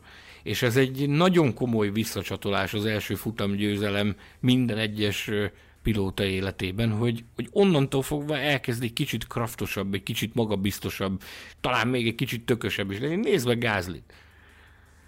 Nézd meg Gázlit, hogy, hogy, hogy nála mit váltott ki az első futamgyőzelem. Vagy annak idején, hogyha hogyha felidézünk, nekem mindig mikor el kéne jut eszembe. Ó, hát az iskola példája. Röhögtek meg. rajta, meg már nevetség tárgya volt, meg, meg, meg tényleg minden, minden megtörtént vele, ami megtörténhetett, amíg el, eljutottunk 97 herezig. Megcsinálta a 97 herezt, és utána következett az, ami, ami következett. Nyert két világbajnokságot. Oké, okay, hogy kapott hozzá egy fantasztikus autót, oké, okay, hogy vétett hibákat, tehát kérem szépen egy, egy bizonyos Mihály Schumacher ellen vívott világbajnoki küzdelmet. Meg arról nem is beszélve, hogy ugye csapaton belül meg az ugyanolyan fantasztikus autóval rendelkező David Coulthardot kellett lenyomnia. Igen. Aki Hekinen megelőzően már nyert futamokat azzal a McLarennel. Igen. Igen. Tehát 97 Herez előtt házon belül is volna, hogy 9... kellett. Ha az lett volna, hogy 98-ban világbajnok lesz egy McLaren pilóta, szerintem nagyon sokan David Coulthardra fogadtak volna. Biztos vagyok benne. Biztos és ugye benne. eljött ez az első győzelem, a tűzkeresztségen átesett Hekinen, és ez úgy megtetszett neki, hogy gondolt egyet, és kétszeres világbajnok lett. Én ezért vagyok rettenetesen kíváncsi arra, hogy ez mit fog kihozni okomból, mert, mert soha nem a tehetségét kritizáltuk, soha nem azt, soha nem a, a, a sebességét, a gyorsaságát, a technikai hozzáértését kritizáltuk, hanem, hanem azt, hogy a, a, a konzisztencia hiánya volt az, ami miatt kritikákat fogalmaztunk meg vele kapcsolatban. És amikor nincs meg a konzisztens teljesítmény egy autóversenyzőnél, az mindig oda vezet, hogy, hogy előbb-utóbb jönnek a hullámbölgyek. Most itt, itt, itt megtörtént az első futamgyőzelem. A számolgatás is befejeződött a, a háttérben. Minden a helyén van, tehát van egy, van egy eh, hosszú távú szerződése, amivel tényleg a, a fia, tehát hivatalosan is berakta őt a, az aranygeneráció tagjainak polcára az Alpin vezetése. Ezzel nem kell foglalkozni. Megvan az első futamgyőzelem. Megvan az a millió, ami, aminek meg kell lennie ahhoz, hogy... Mert én, én azt, azt látom rajta, hogy ez nagyon nyomasztotta az elmúlt versenyeken, hogy, hogy nem úgy alakultak a dolgai, ahogy alakultak. Viszont most ezen a hétvégén egy, egy kivirult, jókedvű és lelkes Esteban Okont láttam. Nem egy magába fordult, megkeseredett fiatal kölyköt, aki nem tudja azt, hogy merre van a kiút, hanem egy, egy, egy igen, és ez nem, nem vasárnap volt, hanem a hétvége korábbi részében. Amikor összefutottunk vele itt-ott, ott a pedokban, egy, egy kifejezetten jókedvű, és nyilvánvalóan nem, a, nem feltétlenül a nyári szabadságnak a, a közelgő érzése dobta őt fel, hanem az, hogy, hogy, hogy valamit érzett, hogy, hogy Nyilván nem tudta, hogy futamot fog nyerni, mert hát honnan tudta volna, de azt tudta, hogy, hogy most jobban alakulnak a dolgai, mint ahogy korábban alakultak. Hmm. Hát ez biztos. Na, lépjünk tovább a hétvége csalódására akiről mindenek előtt egy, egy meglepetés vendéget szeretnénk megkérdezni. A digitális kollégára vagyok kíváncsi, hogy mit gondol Valtteri Bottasról. Köszönjük szépen. Bizonyosan van olyan ember is közöttünk, aki viszont legalábbis egyes szempontokból nagyon hálás lehet Valtteri Bottasnak, hiszen Iván neked azért gondolom szenzációs fotókat teremtett meg Bottas a Hát mondjuk úgy, hogy túl optimista fék, féktávjával, és akkor most nagyon szépen fogalmaztam. Sajnos én nem látom tényleg a futamot, úgyhogy nem tudom, hogy hol a tévé szerint hol kezdett el fékezni. Nekem a képeim alapján úgy van, hogy a két kereke nem érintette a fehér csíkot, és állítólag a fehér csík felfestésen csúszott meg. Én ezt a én képeimen nem láttam. Na de maga az eset, mert utána ugye jött egy becsapódás, aztán még egy, még egy, még egy, még egy flipper, tekel, ki mihez hasonlította a lezajló eseményeket, tehát gondolom az összességében ebből, ebből keletkezett egy jó anyagod.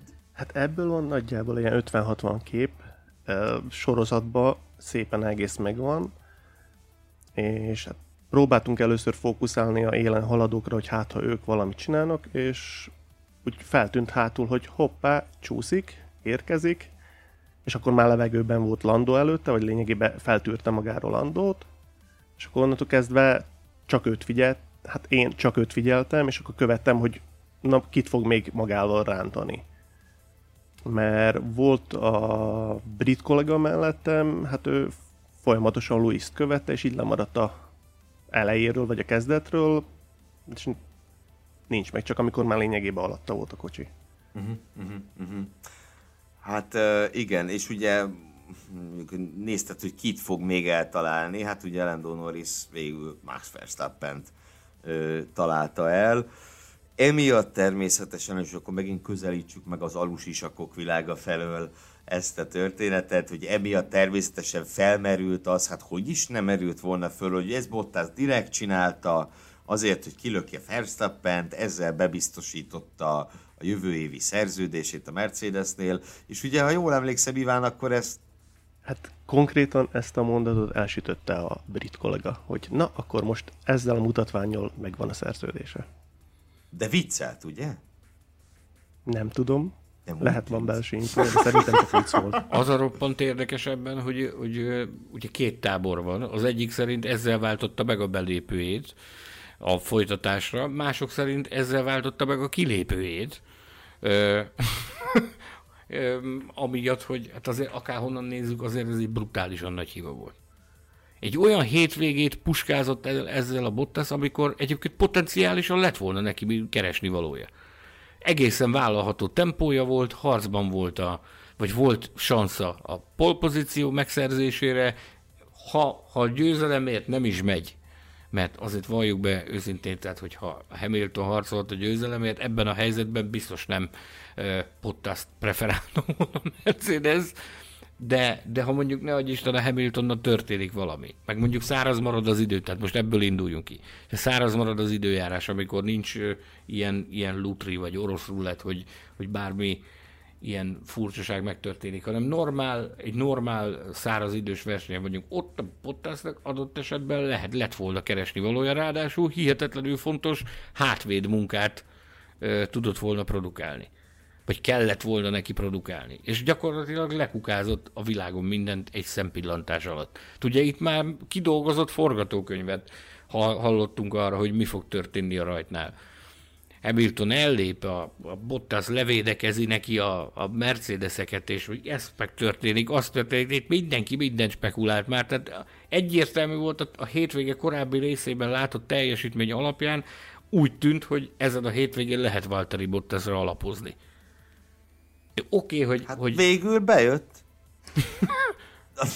nem, nem kellett végigcsinálni a, a, a 70 kört, hanem ez megoldotta itt az első kanyarba, kitakarította azokat, akiket ki kellett takarítani. Persze, értem én ezt, de maradjunk annyiban, hogy láttuk már Valtteri Bottas mosolyát őszintébbnek annál, mint ami mint amit vasárnap láttunk a Hát sajnos a sisakját nem vette le a baleset után, úgyhogy mi a arcát nem láttuk, mielőtt beszállt volna ő a medical karba. Ott, nem? Ott ácsorgott mellettünk, várakozott, hogy megérkezzen a medical car érte.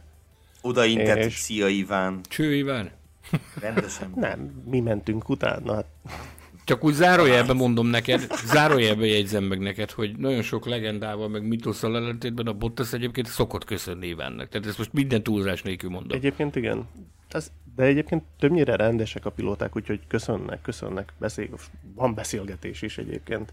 Csak gondolom, amikor tömegbalesetet okoznak, akkor Kevés annyira beszédesek. beszédesek. Igen. Igen, igen. Még, uh, még, a, még, még egy kis adalékot, hogyha megengedsz Ugye az előző Hungaroring felvezető adásomban beszélgettünk arról, hogy alkalomattán mindenféle helyszín, tehát helyi ö, érdekességekkel is megtalálják az ember, tanácsot kérnek ebben, abban, abban. Most a, a Bottas tábor, ha szabad így fogalmaznom, Valtteri vezet... Létezik? Létezik. Bocsánat. Ilyen, hogy ne, nem szurkoló tábor, hanem az ő, ja. kis, az ő kis brigádja. Tehát a, ja. a Valtteri, a Anti Vierula a fíziója, meg a, meg a barátnője Tiffany, Na, ők például ők kifejezetten vegzáltak engem a hétvégén, hogy hol érdemes hol érdemes kajálni majd, amikor, amikor majd a nyári szület elkezdődik. Tehát nem, De lehet, nem hogy a foglalásuk hétvégén. volt, és oda sietett a Bottas. Nem. Megnyugtatlak, hogy nem. Nagyon bántotta őt ez, hogy ez, ez így alakult. Biztos vagyok benne egy. Becsületére legyen mondva, ahogy, ahogy végzett és visszajött a, a, a pedokba, az első adandó alkalommal megkereste norris is, és megkereste, megkereste a csekót is, és mind a kettőjüktől elnézést kért, és cson nélkül elismerte azt, hogy ez egy állatság volt, amit művelt. Azért ezt is tudni kell lekezelni egy ilyen helyzetet, mert lehet ám ágaskodni, meg sokan meg is teszik az ágaskodást, hogy nem én voltam, ott se voltam. De tehát ez egy teljesen egyértelmű vezetői hiba volt, teljesen nyilvánvalóan azok közül is a súlyosabbak közé tartozott, annak fényébe is, hogy ilyen, ilyen hát hogy, is, hogy, mi, hogy lehet ezt megfogalmazni? Zűrzavaros körülbelül, zűrzavaros időjárási viszonyok mellett, vagy pályaállapotok mellett. Esőben történt. nem ott veszem a féktávot, ahol száraz. Ennyi. Viszont azt ne felejtsük el, hogy, hogy akkor ott azért nagyon sok minden változott. Tehát eh, ahhoz képest, amikor itt a felvezetőkör megtörtént, azért utána nagyon sokat változott a pályának az állapota, mert... Hát lényegében akkor már nem esett első? Nem. Akkor már nem? Úgy fel is vertek, szárították ők a felvezetővel. Így van. Jobbnak néztek ki a feltételek. Így van. Ott egy kicsit túl optimista volt ő ebben a, ebben a sztoriban, aztán nem jött be neki. Nem akarok Igen, amiben kor... valószínűleg kor... benne lehetett az, hogy elrontotta a rajtot magát az elrugaszkodást. Kis kipörögtek uh, a kerekei, azt tökéletesen lehet látni. Tehát úgy áll, mint a, mit a nagymamád a, a bevásárlókocsival a a szupermarket. Most, most, most nem kettesből indult, mint a múltkor. Na, hát jócskán hátrébb érkezett a kanyarhoz oda, jócskán hátrébb. Igen, hát szerencsétlen Norrisnak ugye az volt egyébként a bal szerencséje, hogy ő meg túl jól rajtolt. Tehát ugye ő több sortávolságról már nem Bottas mellett, hanem Bottas előtt volt a féktávon. És egyébként meg azt javaslom, hogy akik szerint ez Bottas direkt csinálta, tehát hogy pont úgy lökte meg Norris-t, hogy az Verstappennek menjen neki. Tehát aki ezt most komolyan elhiszi, az annyit tegyen meg, hogy próbáljon keresni egy videót Norris és Bottas belső kamerájáról, és látni fogja, hogy mennyire tényleg nüansznyi dolgon múlott az, hogy Norris McLarenje nem Hamilton mercedes -e felé indult el, hanem a mögötte érkező Red Bull felé. Egyébként, vagy nézzék meg a képeimet. Vagy nézzétek meg Ole Iván fotóid, de azt amúgy is. Akkor is, ha nem hisztek ilyen ökörségekben. Na de, ö, tehát ugye Norris ö, nak volt egy ilyen, hát szerintem egyértelműen ösztönös, tehát hogy hátulról belecsapódott ez a vaddisznó, volt egy ilyen ösztönös kormánymozdulata, ami végül az ő autóját Verstappenének csapta neki, pedig egyéb esetben nyugodtan hamilton üthette volna ki. Na azt egyébként megnéztem volna, akkor mit kap Valtteri Bottas, hogyha, hogyha ebből a balesetben Hamilton esik ki végül. Fú, hát Spába lehet, hogy már rászellül a helyén. És így meg, meg kiérdemelte a idei vaddisznó, vagy most a vaddisznó díjat? Ö, igen, ö, majd, majd meglátod, ö, majd meglátod az adás végén a külön díjaknál, több, több díjat is tartogatok Válteri Bottasnak, de hallgatók azt is felvetették, hogy alapítsuk meg az éve vaddisznója a külön díjat is. És, és azt rögtön adjuk oda Walterinek. Hát igen, hát igen. Gyerekek? Ö, na, ö, ugye történt egyébként egy másik, másik ütközés is, ö, a Lance Stroll ütötte ki Leclerc, illetve ugye Ricardo autója is komolyan károsodott. Összességében azt mondhatjuk, hogy a, a Red Bull mellett ugye a McLaren volt a másik igazán nagy vesztese ennek a baleset sorozatnak, hiszen ők is, nekik is mindkét autójuk belekeveredett ebbe. De Stroll ugye azt mondta, hogy ő már csak elkerülni akarta az előtte kibontakozó káoszt, és hogyha ez föl, tehát föl nem menteném, mert azt is, ha megnézzük, azért elég durva volt, amit ő, amit ő művelt szegény Leclerc-rel. Potenciális talán... vaddisznó. brutális volt, de talán az ő felelőssége egy hangyányival azért kisebb, mert ugye ott már, már nem egy tiszta helyzet volt, amiből ő menekülni próbált, csak valamiért ő is a gázra lépett a fék helyett. Az vaddisznó pörkölt külön díj, nem? Az, az, mondjuk így. És ugye mindezek a jelentek... Ne röhögjél, az... vagy, vagy ha röhögsz, akkor röhögjél hangosan, ne fuldokolj, légy szíves.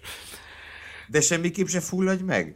Na de, következzen akkor a hétvége pillanata, az a jelenet, ami szerintem mindenkinek az agyába beleégett, aki látta Lewis Hamilton elrajtol egyedül a magyar nagydíjon.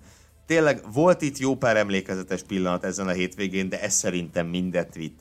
Egy darab Forma 1-es autó föláll egy rajtrácsra, öttel kevesebb, mint 2005-ben Indianapolisban, de egyel több annál, mint amivel mind meg tudtuk szintén elrajtolt volna a nagy díj. Ugye ezt is megtudhattuk azóta, hogyha senki nem áll fel a rajtrácsra, akkor is elrajtol a nagy díj, sőt, azt is elmondta nekünk drága Móni Pisti barátunk, hogy ebben az esetben a Medical elrajtolt volna úgy szólván, majd a Box utca kiárati vonalában megáll, és megvárja, amíg szépen kimegy a mezőny.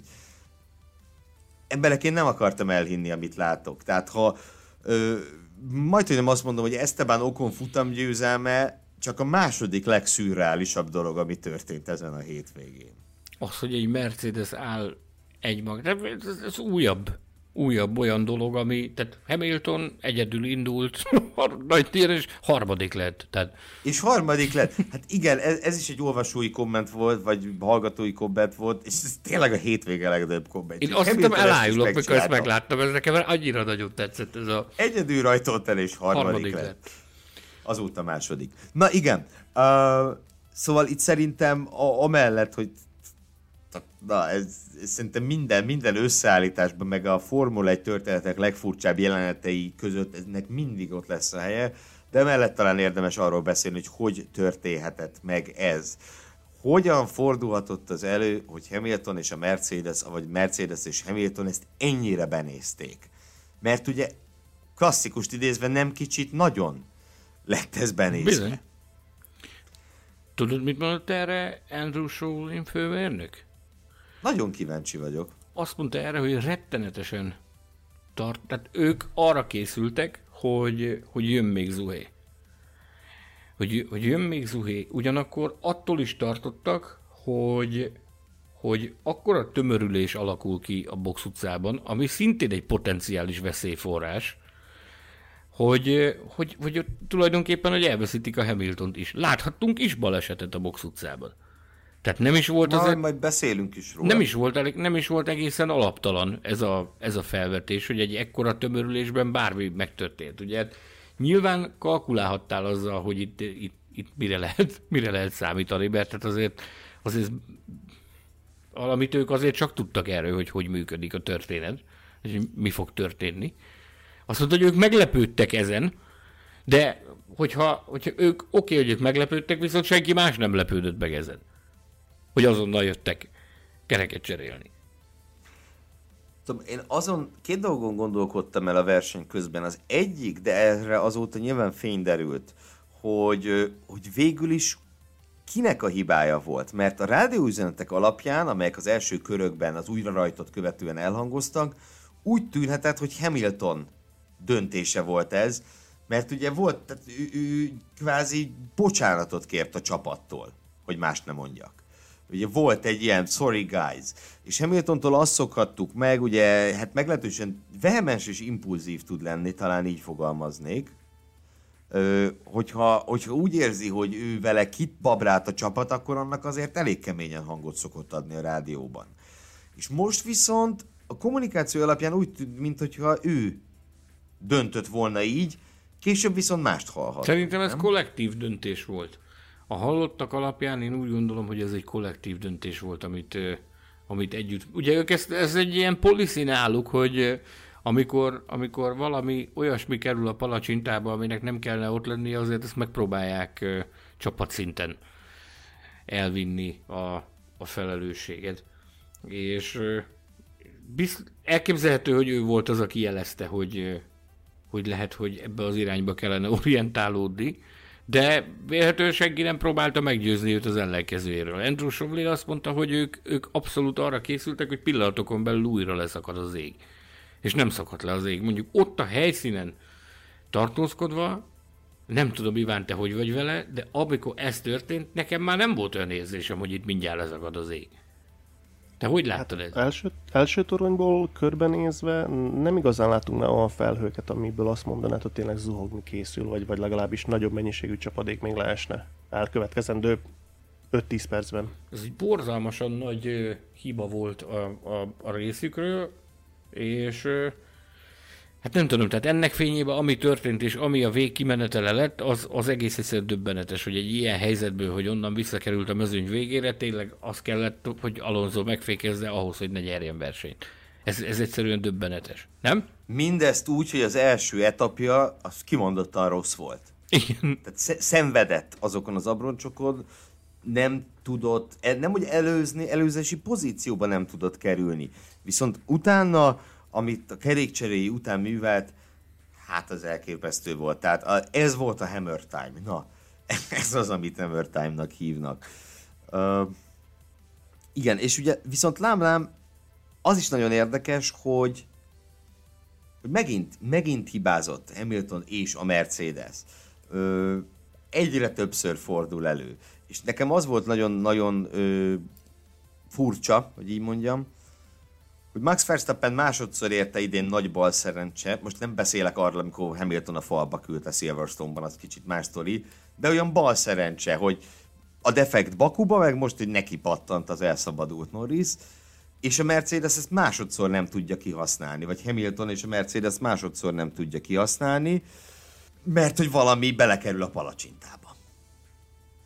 Úgy látom, hogy kifogyott a mondandóból. Mindenki úgy, hogy lépjünk is tovább a hétvége pusmorgására. Hétvége pusmorgását pedig Mészáros Sándor fogja szokás szerint prezentálni nekünk. Bocsánat, én azért fogyott, azért fagyott belém azt mondom, én jelen pillanatban is pusmorgok.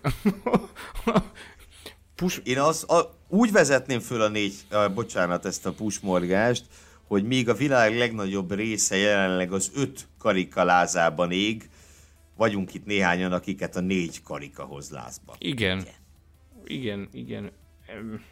Ismét merítettünk, jöttünk, mentünk, közlekedtünk, súgtunk, búgtunk, pusmorogtunk a, a magyaródi pedokban, ahonnan azt sikerült merítenünk, hogy ugye halljuk itt már Spielberg óta, ott a saját szemünkkel is meggyőződhettünk arról, hogy a Volkswagen részt vesz ezeken a, az új motorszabályokkal kapcsolatos egyeztetéseken és tárgyalásokon.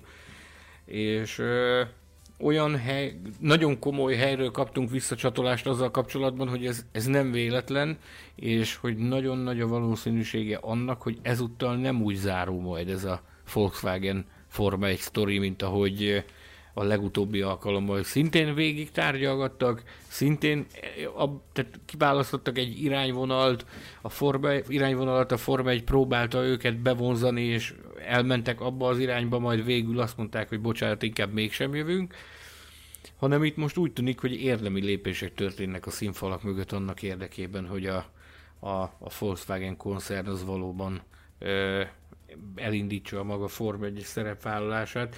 A Formula.hu-n megjelent egy írásunk ezzel kapcsolatban. Plegykának minősítettük, bár egyes elemei azok már tények voltak akkor is, amikor leírtuk. Egészen pontosan azt, hogy a, a négy karikás márka nem olyan régen szerződtette Adam Baker-t, aki az utóbbi években a Nemzetközi Automobil Szövetség biztonságért felelős igazgatójaként tevékenykedett. Egyebek mellett a legutóbbi nagy projektje neki a Grozan balesetnek a teljes kivizsgálása, dokumentációja és a konzekvenciák levonása volt. Szóval ez az Eden Baker nevű úr, ő egy igazi vérbeli motorspecialista, aki nagyon jelentős tapasztalatokkal rendelkezik mérnökként, mérnöki vezetőként, projektvezetőként, megfordult a Castworth-nél, megfordult a BMW-nél, a BMW-nél egészen a Forma 1 programnak a szívében dolgozott, aztán a, a BMW-nek a Superbike programjában dolgozott, majd a BMW DTM-es és GT, GT-s projektjének a, a keretein belül dolgozott, mielőtt kikötött a, a Nemzetközi Automobil Szövetségnél, ahol biztonsági igazgatói szerepet látott el. Na most ezt az úriembert kérte föl a, az Audi arra, hogy lássa el a motorsportért felelős stratégiai igazgató tisztségét, és azt halljuk mértékadó, jelentős forrásból, hogy, hogy azzal a céllal történt ez a kinevezés, hogy készítse elő a, a márkának a, a Form 1 beszállását. Nos, ez, ez a dolgok jelenlegi állása szerint abba az irányba halad a történet, hogy motorszállítóként szeretnék beléptetni első körben a, az Audit a, a Form 1-be. Azt, hogy, hogy milyen irányba mozdulnak, vagy milyen irányba nem, ebben most még inkább nem, nem bújnánk bele, mint ahogy abba sem, hogy olyanokat hallunk, hogy a, a katari kapcsolat révén abba az irányba van terelve a történet, hogy egy másik márka, a Porsche is beszálljon a, a Form 1-be, adott esetben mint csapat. Ugye Júj. Katar tesz lépéseket a Form 1 irányába, úgy tűnik, hogy adott esetben hosszabb távon is ö, elköteleződhet a, a Form 1 és Katar egymással. Ők is szeretnének nagy díjat rendezni, talán idén már beugróként is lesz egy versenyünk Katarban. 2022-ben nyilván Katar a labdarúgó Európa bajnok, vagy labdarúgó világbajnokságra összpontosít, de 23-tól állítólag a plegykák szerint egy, egy nagy, hosszú távú, 10 éves együttműködés veheti kezdetét, ha minden jól megy. Na most ezzel a FOM nyilvánvalóan tesz egy lépést Katar irányába, Katar a verseny megrendezésével tesz egy lépést a FOM irányába, ennek pedig akár ugye hát a FOM-nak, amire a legnagyobb szüksége van, és a Forma 1-nek, meg az FIA-nek az az, hogy minél több gyártó legyen jelen. Tehát azért az, hogyha egy ilyen kapcsolat keretein belül le lehetne tenni nem egy, hanem mindjárt két ilyen óriási márkát a Forma 1 asztalára, én azt gondolom, hogy ott azért elég sok embernek a, az arca leszakadna, de ne, szal, ne szaladjunk ennyire előre. Az enyém már leszakadt. Maradjunk annyiban, hogy tehát nagyon hiteles, nagyon mértékadó forrástól hallottuk ezt, hogy ez a bizonyos szakember, hozzáteszem, a, a szövetség jóváhagyásával történik meg ez az átigazolás. Ugye eh, annak idején emlékez vissza rá, hogy mekkora botrány volt abból, amikor Márcsin Butkovski a az FIA technikai részlegéről átigazolta egy csapásra a, a Renaulthoz, hogy abban mekkora botrány kerekedett, tehát ahhoz Ajaj. ez jóváhagyás szükséges, itt állítólag ez a jóváhagyás az megvan, úgyhogy izgatottan és kíváncsian várjuk. Azt nem mondjuk, hogy ez be fog következni, azt mondjuk, hogy érdemi lépések történnek annak érdekében, hogy egy, egy Forma 1 projekt az beindításra kerüljön a Volkswagen koncern égisze belül, égiszén belül. Tudjuk, kaptuk a kommenteket, hogy elmehetünk oda. Mert ez 30 éve így, így van. van. A Volkswagen mindig jön, olyan, mint Godó. Igen, az is vár, vár, vár, vár, Volkswagenre várva. Van, Volkswagenre várva. Azért maradjunk annyiba, hogy ha egyszer megérkeznének, akkor tényleg nagyot néznénk, nem? Én nagyon várom. Mm. Tényleg, tényleg. Tehát ugye gyakorlatilag mindent kipróbáltak már ezen kívül. Letették a névjegyüket Endurance-ban, Rally-ban, Rallycross-ban, Formula E-ben már. Hát legfőbb ideje. Hogy ki... mi, mi, más, mi más marad hátra, mint a Formula 1? Ö, na, kérem, pontozzunk. Következik a pontozás. Ugye szokás szerint Sanyival 1-től 10-ig értékeltük minden versenyző hétvégi teljesítményét. Természetesen azt most fontos elmondani a mezőny azon harmada kapcsán, akiknek a nagy díja véget ért, mielőtt elkezdődött volna. Elsősorban az időmérős produkciót tudtuk értékelni, valamint a balesetben betöltött szerepet, ahogy azt majd látni fogjátok Bottas és Stroll pontszámain. Szóval Sanyival kettőnk átlagából kijöttek a pontok, és hát a, a kommentek között pedig nagy szeretettel hallgatjuk a ti saját pontozásotokat, avagy, a, ö, avagy az általatok felénk megfogalmazott kritikákat is, és azt is fontos elmondani, hogy ez a mi véleményünk, ami szú, természetesen valamelyest szubjektív értékelésünk, tehát nem, nem, nem kívánunk itt az egyetemes igazság birtokosaiként tündökölni, ez egyszerűen az, hogy mi hogyan láttuk ezt a hétvégét. Iván pedig majd arra kérjük, hogy véleményezze, hogyha valamivel Hát azt is lehet, ha valamivel egyetért, de még izgalmasabb, hogyha valamivel nem értesz egyet, Iván, az mindenképpen jelez nekünk.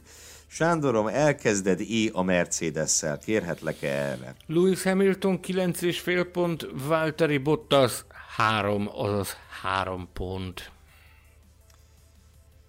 Kevesled Iván, vagy sokallad Bottas pontjait? Jó Hölgyeim és uraim, Olli Iván sokszor láttuk már a világ különböző pontjain elrévedni gondolataiban, de ilyen mélyen még soha nem kezdett el lamentálni, mint amit most látunk a, a virtuális stúdiónk kameráin keresztül. Én lehet, hogy egy fél ponttal többet adtam volna neki. Azért egy fél, mert neked... Szombat, szombat nem volt annyira tragikus. Nem, Egyáltalán az rendben volt. Tőlem ezért kapott hármat, és nem kevesebb. Te azért adod a fél ponttal többet neki, Iván, vald be, vald be, azért, mert neked látványossággal szolgált és jó képekkel. Egyébként, de ak- akkor kilenc is felett mondanák.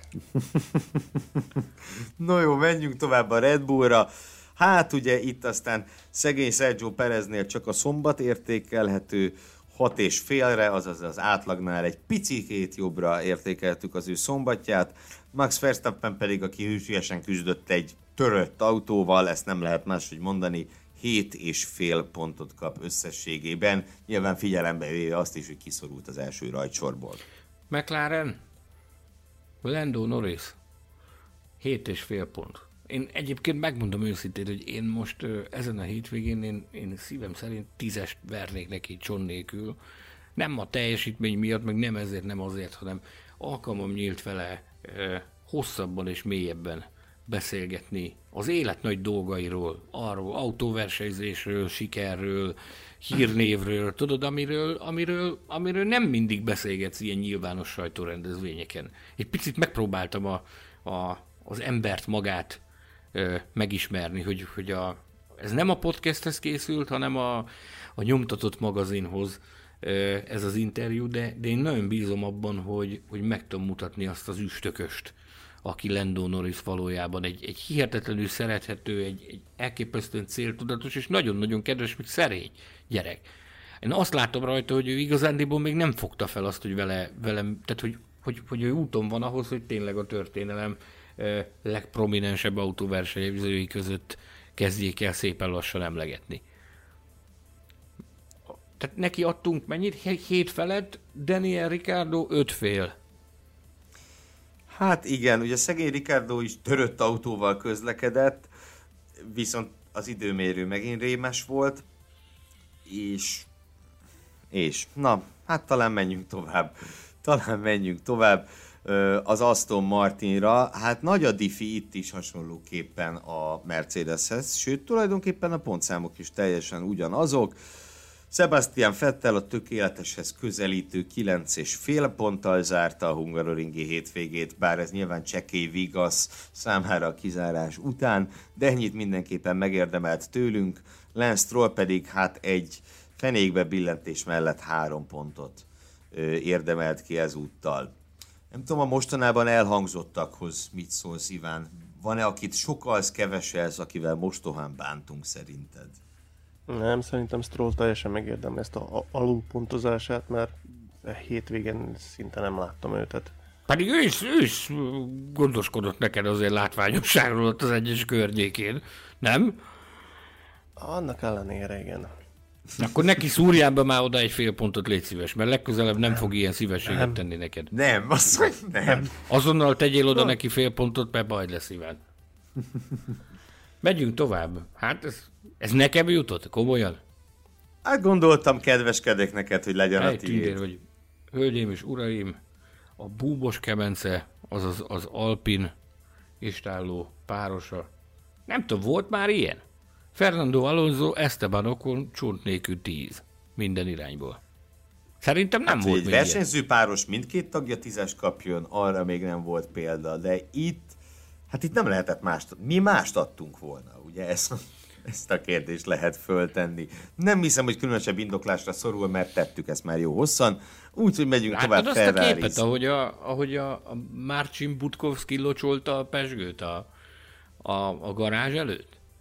Social médiában több helyen is lehetett látni. Én képzeld el, hogy írtam neki egy üzenetet, hogy Big Boss, gratulálok, ez újabb tündérmese fejezet íródott a Hungaroringnek a történetében. Remélem jó nagy bulit csaptok Budapesten.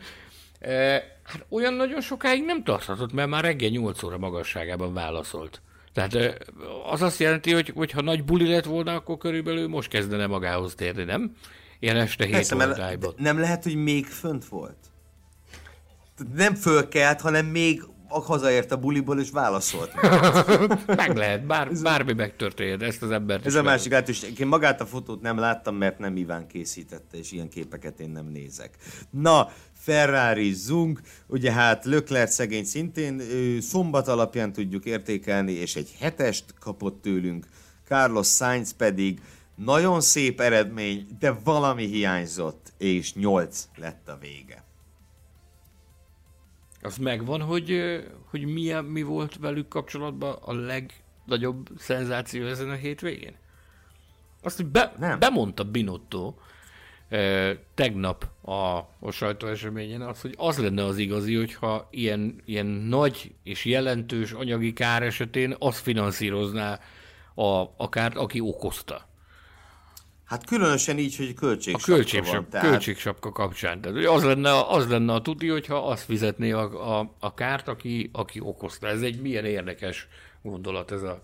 Egyébként őszintén szólva ez nem akkora baromság, mint amekkorának elsőre hangzik, szerintem. Tehát ugye itt a költségvetési sapkánál ezek az anyagi károk, ezeknek az anyagi károknak sokkal nagyobb jelentősége van, mint korábban. Persze. Hát nyilván, ne? Korábban se jó, volt jó dolog, nem tudom, félmillió, egymillió eurót kifizetni, de egy látszólag végtelen összegből fizették ezt legalábbis a nagy csapatok. Most meg egy véges összegből fizetik.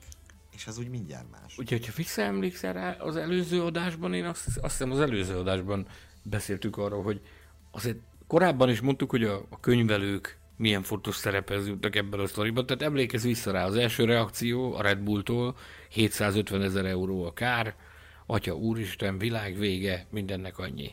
Majd eltelt egy pár nap, akkor már hirtelen 1,8 millió euró volt a kár. Tehát nyilvánvalóan nyomják föl, mert ki tudja, hogy nyilvánvalóan lobbiznak azért, hogy... Hát, Infláció is igen, van, tudod. meg hát, meg... ha valami jóváírás, kompenzációt ki lehet, ki lehet csikarni, százalékos arányban majd a, a költségvet. Biztos vagyok benne, hogy zajlik valami ilyen egyezkedés ezzel kapcsolatban. De figyelj, a, a kötelező biztosítás rendszerét be kell vezetni. Így van, így van. Kaszkó, kérlek hát szépen. Okozza, az fizet. Na igen. Na, ismertesd nekünk az Alfa Taurit, kérlek. Ö, mondom, azt mondja, hogy Pierre Gasly, szerintem remek hétvégéje volt Pierre Gaslynak, 9 pont. Yuki Tsunoda Hat és fél pont. Hát, Na. igen. Ugye Bocsánat. eléggé inversz hét, hétvégéjük volt. Bocsánat. Talált ki, hogy mivel szívtuk egymás vérét egész hétvégén ezzel a drága emberrel. Tippe. Cunodával vagy Iván? Cunodával. Nem tudom. Kérlek szépen. Cunoda idén többször is le, idén már több, többször is letette a garaslevelet, hogy neki a kedvence az abálás. Imád enni imád kóstolgatni, nagyon szereti a japán kaját, de... Ja, azt is mondta, hogy a Forma 1 a kaját szereti a legjobb. Pontosan. Ami azért elég erős volt. Én már mondtam neki Ausztriában, hogy na öcsém, csak egyszer gyere el Magyarországra, itt aztán megtudod, hogy mi a nevulas.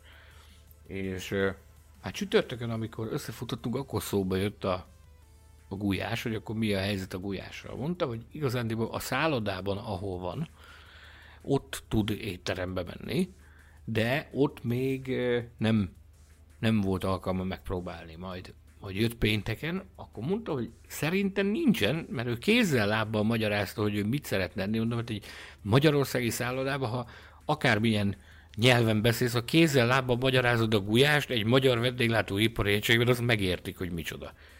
Majd szombaton már nagyon ehekes eredve jött, és akkor jött vasárnap, ő maga hozakodott elő vele, hogy na, akkor most vége a nagy díjnak, kezdődik a nyári szünet, azt mondja, na, addig innen el nem megy, amíg egy jó, egy jó küldjek neki tippeket, mert mindenféleképpen, hogy akkor az hogy is, mint is, az hogy kész, mindent tudni akart. Elképesztő figura, Cunoda.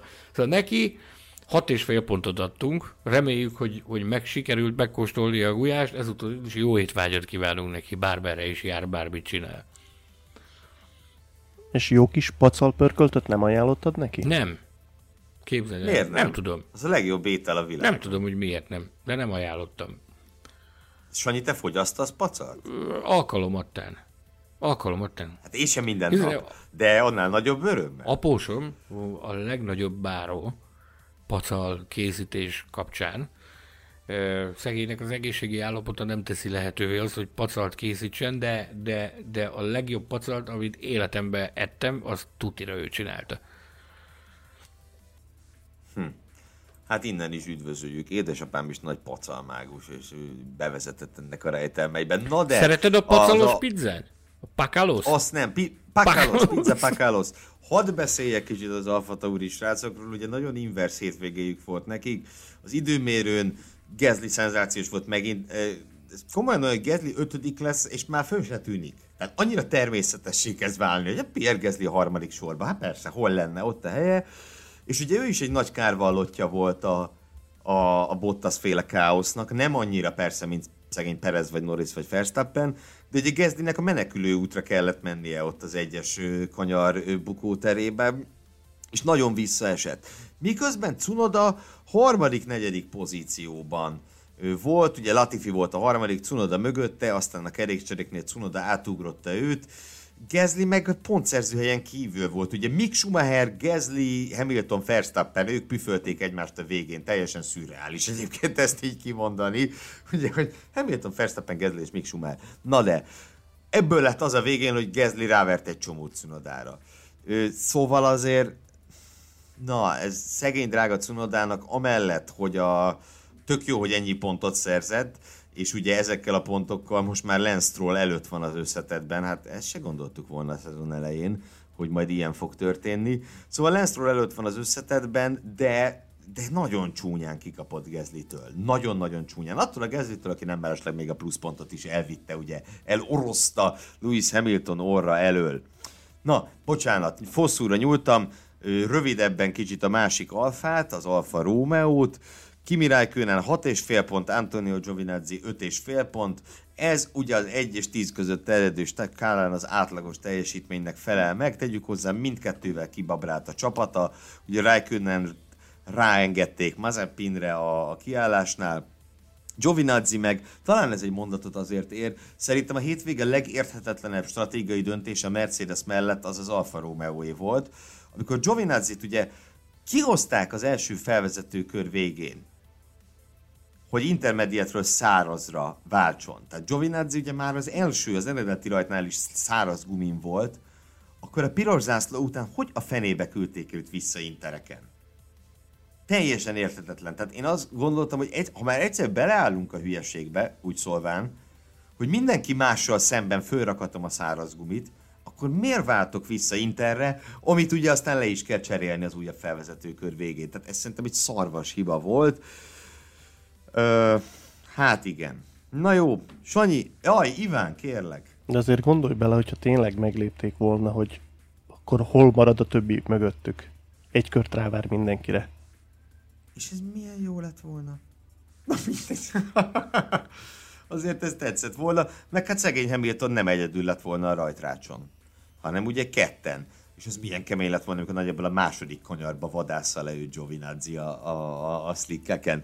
Na jó, Sanyikám, az a megtiszteltetés ért téged, hogy nem csak az Alpint, hanem a hétvége másik hősét is te ismertetheted, és róluk még nem beszéltünk, de most fogunk egy kicsit. A Jánvári Zsolt Racing közismertebb nevén Williams istáló. Hát, te, te, gyerekek, ez is egy, egy csoda, egy szenzáció, ami ott történt. Annyi küzdködés, szenvedés, sínlődés, ami ott zajlott az elmúlt években, ott tényleg, tényleg, na, igen, és tudod, nem, nem, nem nehéz erről érzelmek, nagyon szabad. nehéz erről érzelmek nélkül beszélni. Látva azt, hogy mi történt ott, amikor, amikor Kubica és a Russell hajtott ott, látva ott, hogy mi zajlott tavaly annál a csapatnál a tulajdonos váltásra, és most, most ott tartunk, hogy eljutottak oda, hogy igen, sok kieső volt, ez biztos, hogy kellett ahhoz, hogy ez megvalósuljon, de megcsinálták, mind a két pilóta pontot szerzett, láthattuk azt, amikor George Russell, Szelecki Ádám és az M4 Sport kamerája előtt könnyekben tört ki olyan szinten megérintette őt ez, hogy, hogy sikerült a pontszerzés. Oda akartam menni és megszeretgetni. Ez volt a reakció, hogy jól van, semmi baj. És közben Csodálatos engem a volt. pokorra kívánt el te aljas életű, amikor elkezdtem keménykedni azzal, hogy egy másodperccel, de Nikolas Latifi hamarabb ért célba, ezért ő szerezte a Williams első pontját, ahogy azt én bold predictionként megfogalmaztam, és mindenféle piszkoskodást elkövettél ellenem a Formula Podcast Facebook csoportban, B. Tamás közel sem fiatalkorú elkövető társaságában, hogy megfosszatok ettől a sikerélménytől. Közlöm veled is, B. Tamással és mindenki mással is, hogy nem sikerült. Rettenetesen örülök annak, hogy a Williams párosa pontot szerzett, éppen itt a Magyar Nagydíjon. Jánvári Zsolti, testvérem, barátom, technikai igazgatónk a mennybe emelkedett. Alkalmam nyílt látni őt, amikor indult ki a rajtrásra. Ő nem látott engem, hogy én szemben tartom őt a sajtóteraszról, de láttam azt, hogy milyen milyen koncentráltan, milyen elszántan, neki is jellegzetes, mindig azt mondja, hogy nekem jellegzetes járásom van, de őt is meg lehet egy millió közül ismerni, ahogy bandukolt kifele, én éreztem akkor ott, hogy itt van, valami van a levegőben. Ne, nyilvánvalóan egy ilyen kaotikus állapotok, amik ott voltak, akkor emlékez vissza rá Iván, az az esős állapot, ami ott zajlott, nyilvánvalóan. Tehát akkor azt mondtam, hogy most vagy soha. És megcsinálták a fiúk abba gondoljatok be, hogy hány zicsert hagyott ki a Williams. Hányat? Ugye főleg Russell. Bár Latifi meg ugye gyűjtögette tavaly a 11. helyeket, ami Igen. szerintem a Forma 1 az egyik legrosszabb pozíció, 11-nek lenni. Azokat gyűjtögette. Ugye Russell e, dobta el safety car mögött tavaly, idén ütötte ki őt Bottas pontszerző helyről. Azért volt, még Bottas visszaadta neki a kölcsönt, ha úgy nézzük. Na mindegy, ez... Bocsánat. Besegített de, ahhoz, kitakarította a mezőny szóval... elejét ahhoz, hogy most itt a kompenzáció meg legyen. A Williams által begyűjtött pontokat, ami ugye jelenállás szerint 10 pont, hogyha az Aston Martin fellebbezése sikeres lesz, akkor 6 pont. Minden esetre szerintem ugyanabba a kategóriába lehet sorolni, mint Okonnak a, pontszer, ah, bocsánat, a futamgyőzelmét, hogy igen, szerencsével kerültek olyan pozícióba, de aztán azt végig kellett csinálni azt a pozíciót meg kellett tartani, és meg lehet nézni az Alfa Romeo-t, hogy hogy nem tudtak élni ezzel az óriási lehetőséggel, mert gyakorlatilag hibát hibára halmoztak, csapatszinten, ami hibát el lehet követni, azt mindet elkövették. A Williams pedig kihasználta az ittszert, és, és ez csodálatos. Ez talán Na. sokakat érdekel, ugye ott volt az a, a, az a sztoria, hogy, hogy Russell bement előre. Előzött a box utcában sorba. És hogy ott, ott sokan kérdezték, hogy ez hogy történt, meg mind történt. Láttam ilyen jellegű kommenteket a, a Formula Podcast Igen, igen, igen, igen, igen.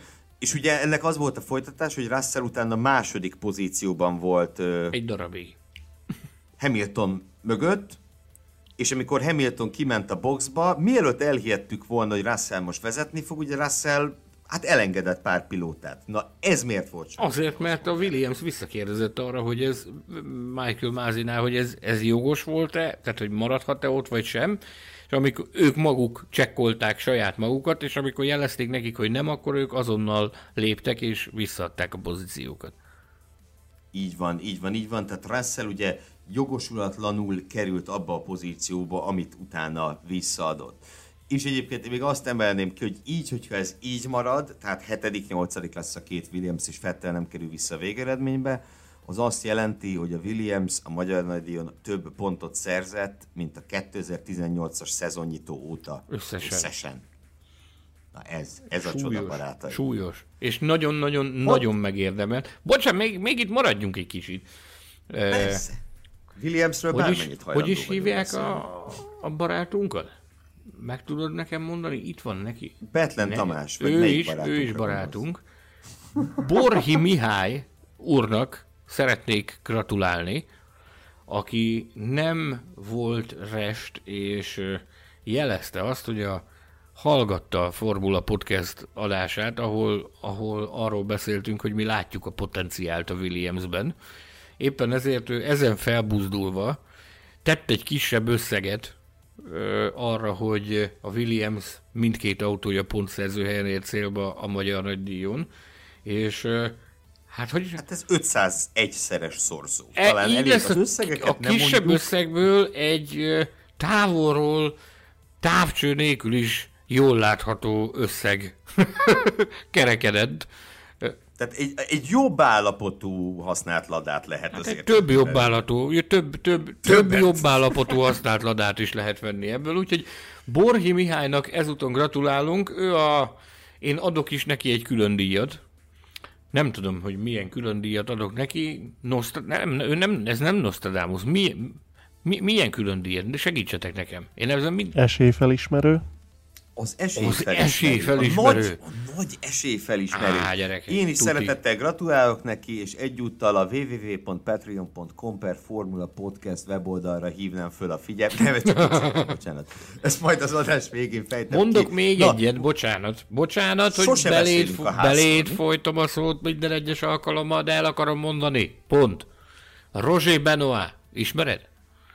Tudod ki ő? Hát hogyne? Svájci, Drága svájci Blick. ember akire én ragasztottam rá azt a becenevet, hogy Frici bácsi. Azért, mert mindig szivarozik, és szivaros Frici, és ő azóta saját magát is úgy hívja.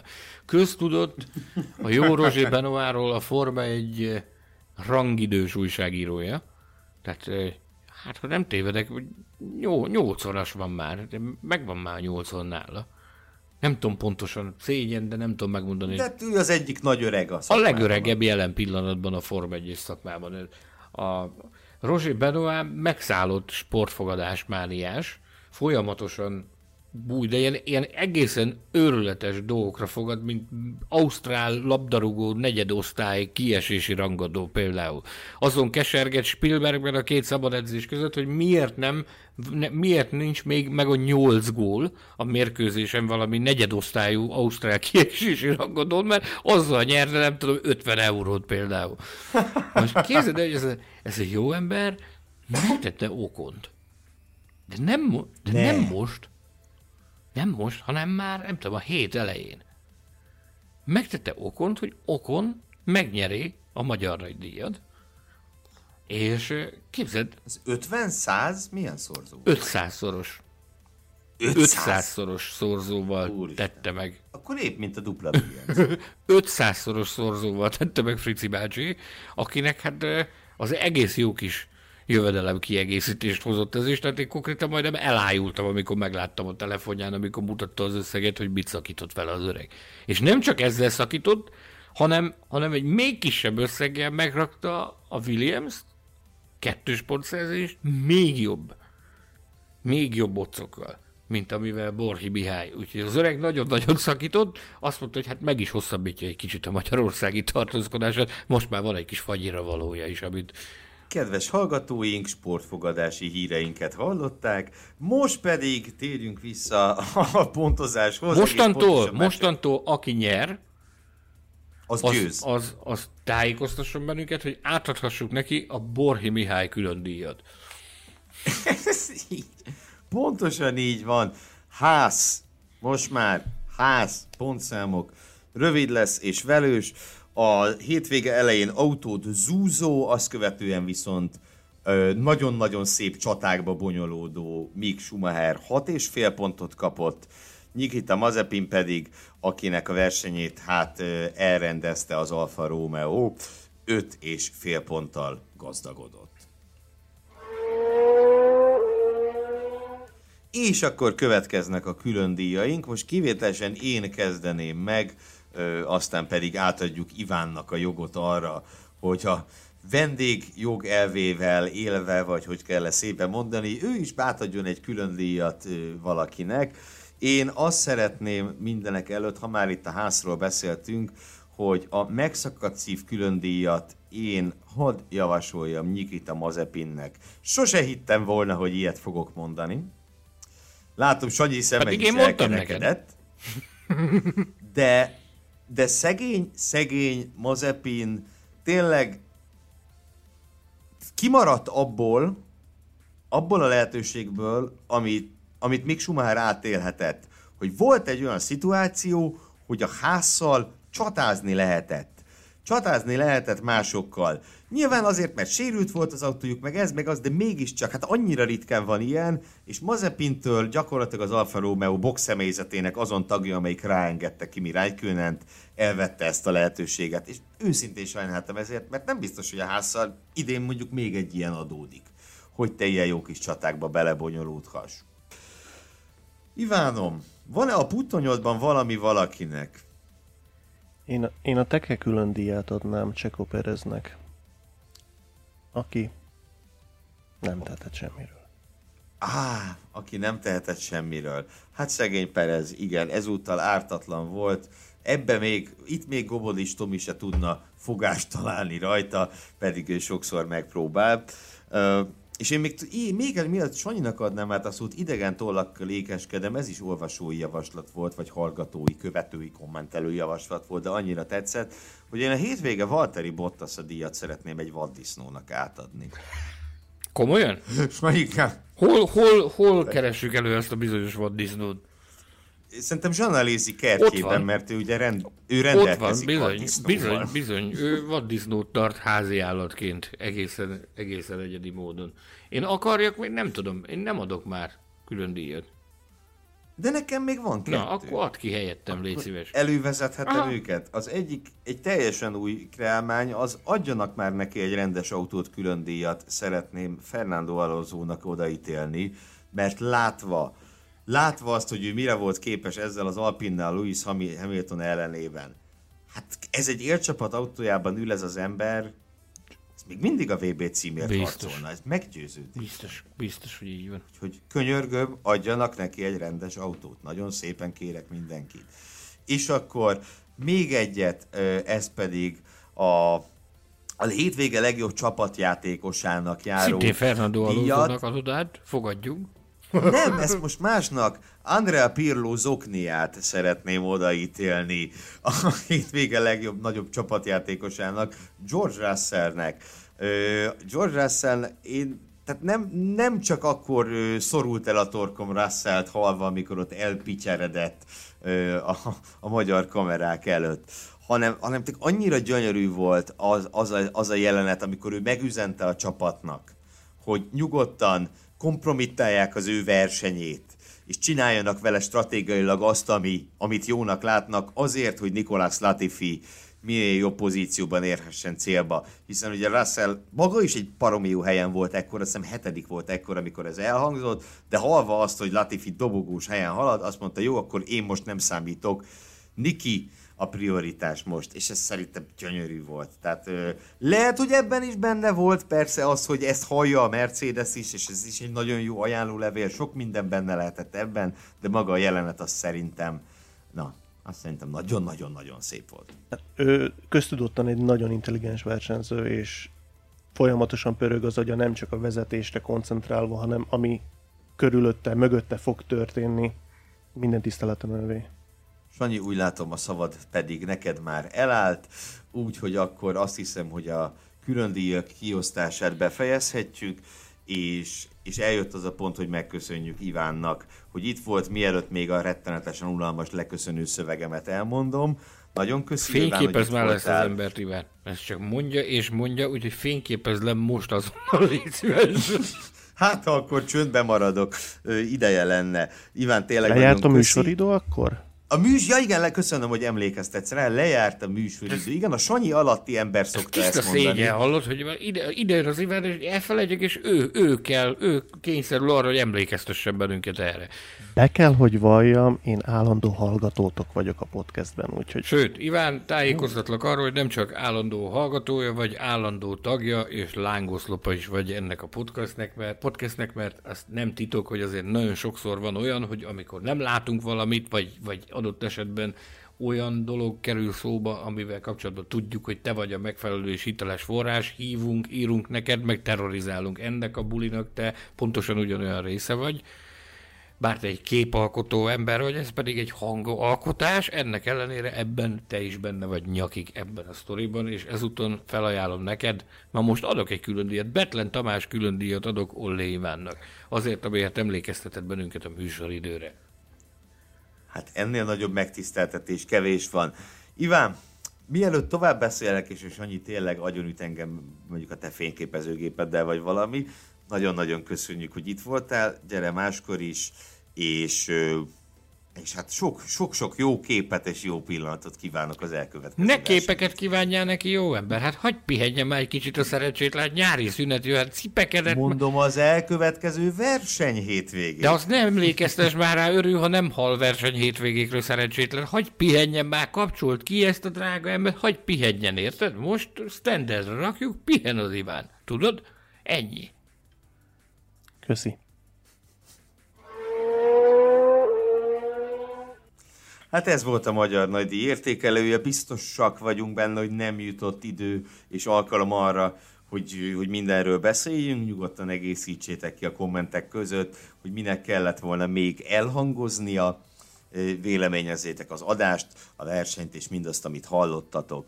Szeretnénk felhívni a figyelmeteket arra, hogy elindult a Patreon oldalunk, a mikrotámogatási rendszerünk, amelyel hozzájárulhattok a Formula Podcast fenntartásához, illetve fejlődéséhez. A videó, illetve a hanganyag leírásában ez megtalálható, ennek a linkje, de azért el is mondom, www.patreon.com per Formula Podcast, és hat különböző szint közül, támogatási szint közül tudtok választani, hogyha úgy érzitek, hogy ezt megérdemeljük.